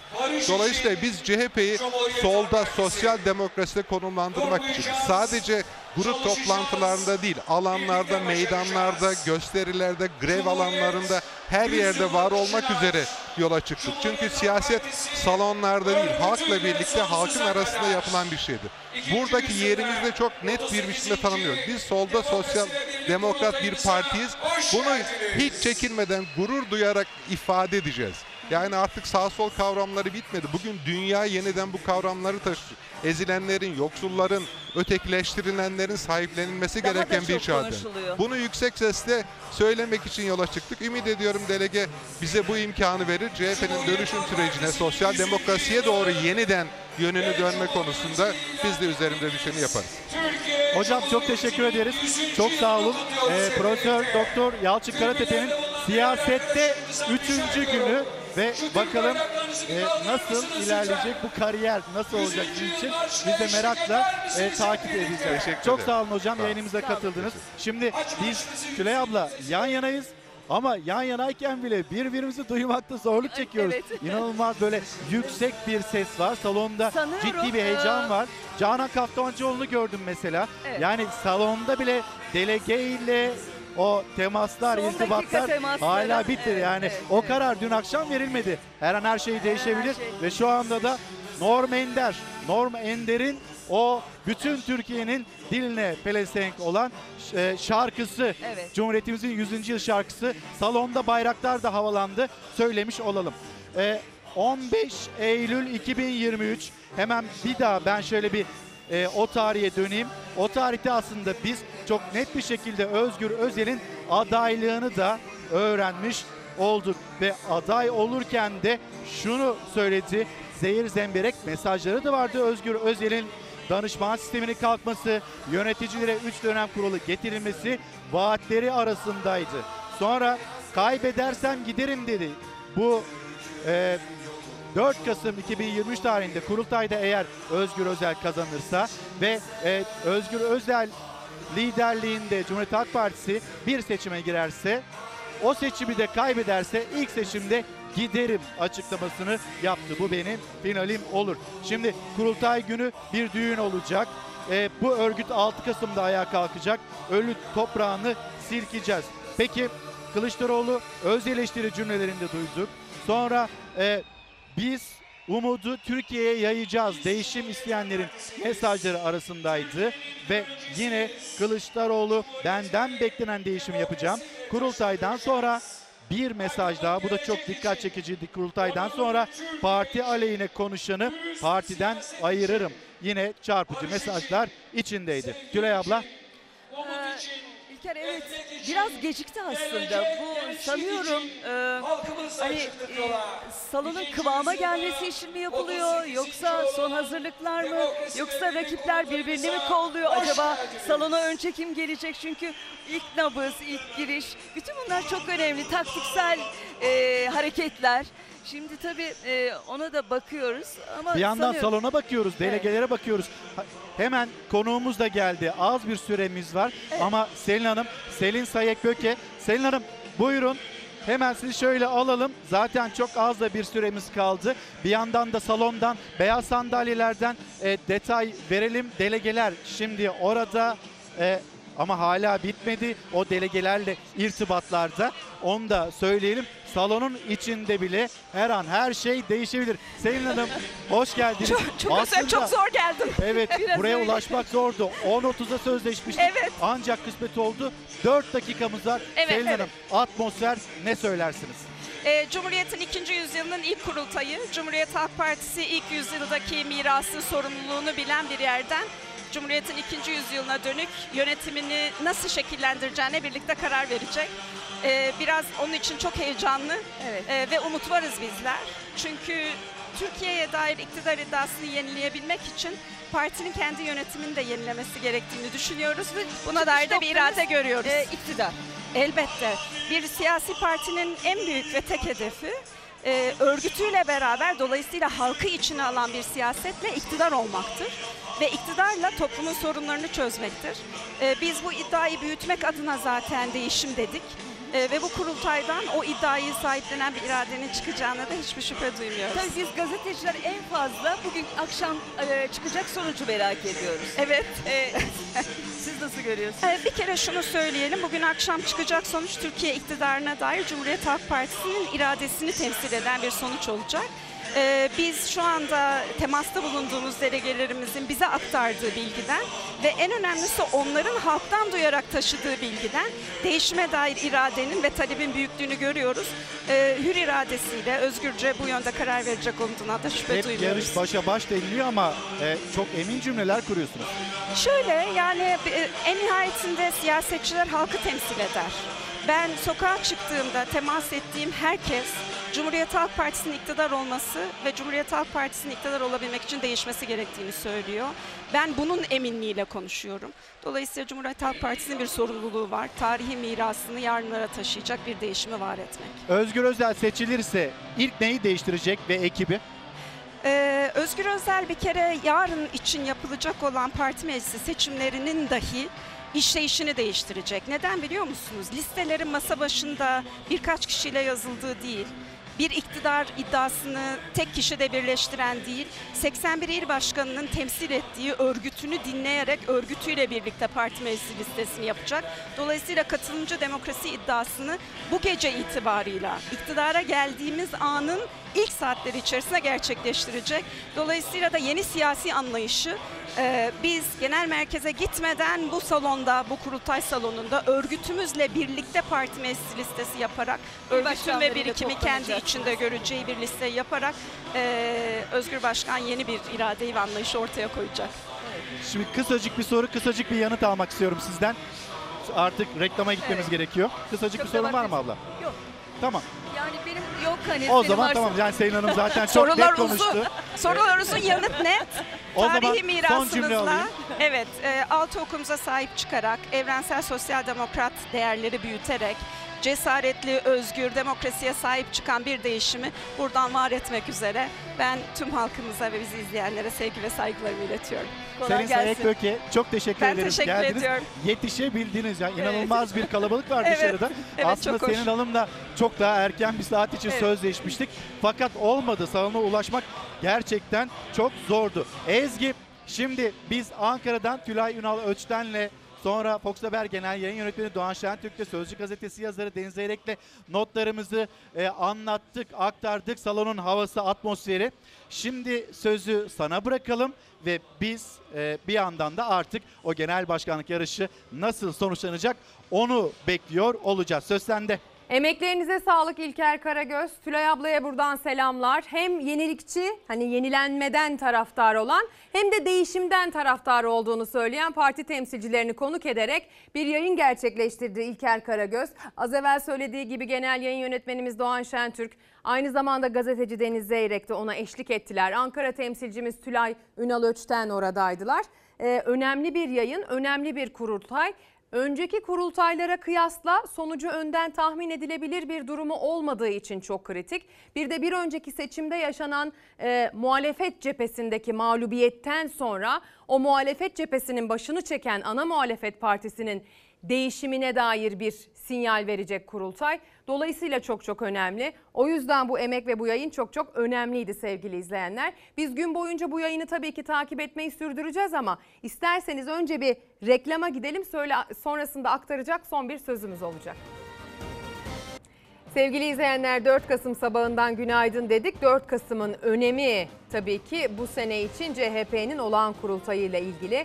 Biliyorsunuz 5 adaylı bir yarış gerçekleşecekti ama tabii ki hali hazırda koltukta oturan Kemal Kılıçdaroğlu ve Özgür Özel öne çıkan iki kritik aday. Bunun haricinde e, Ünal Karahasan'ın e, ve Örsan Ölmen'in adaylıklarından bahsettik bu zamana kadar. İlhan Cihaner de aday olduğunu açıklamıştı ancak bir son dakika gelişmesi olarak adaylıktan çekildiğini az evvel duyurduk sizlere kendi yaptığı açıklamayla. Kimseyi desteklemeden bıraktı bu adaylığı. Bakalım bu dört adaylı yarışta ikisinin öne çıktığı dört adaylı yarışta kim genel başkanlık koltuğuna oturacak? Eğer bir son dakika durumu olmazsa, eğer bir salt çoğunluk sağlanamadı durumu olmazsa o zaman bu yarış bugün sonlanacak. Yarın itibariyle YDK ve PM seçimleri için kurultayın devamını yine biz takip ediyor olacağız. Bugün gün boyunca yaşanan gelişmeleri akşam saat 19'da Fox Ana Haber'de Gülbin Tosun'un anlatımıyla bulabilirsiniz diyelim. Veda etmeden önce yarın sabah da kaldığımız yerden bu heyecanı yaşamaya ve yaşatmaya devam edeceğiz ve tabii ki gündemden de bahsederek o zamana kadar hoşçakalın.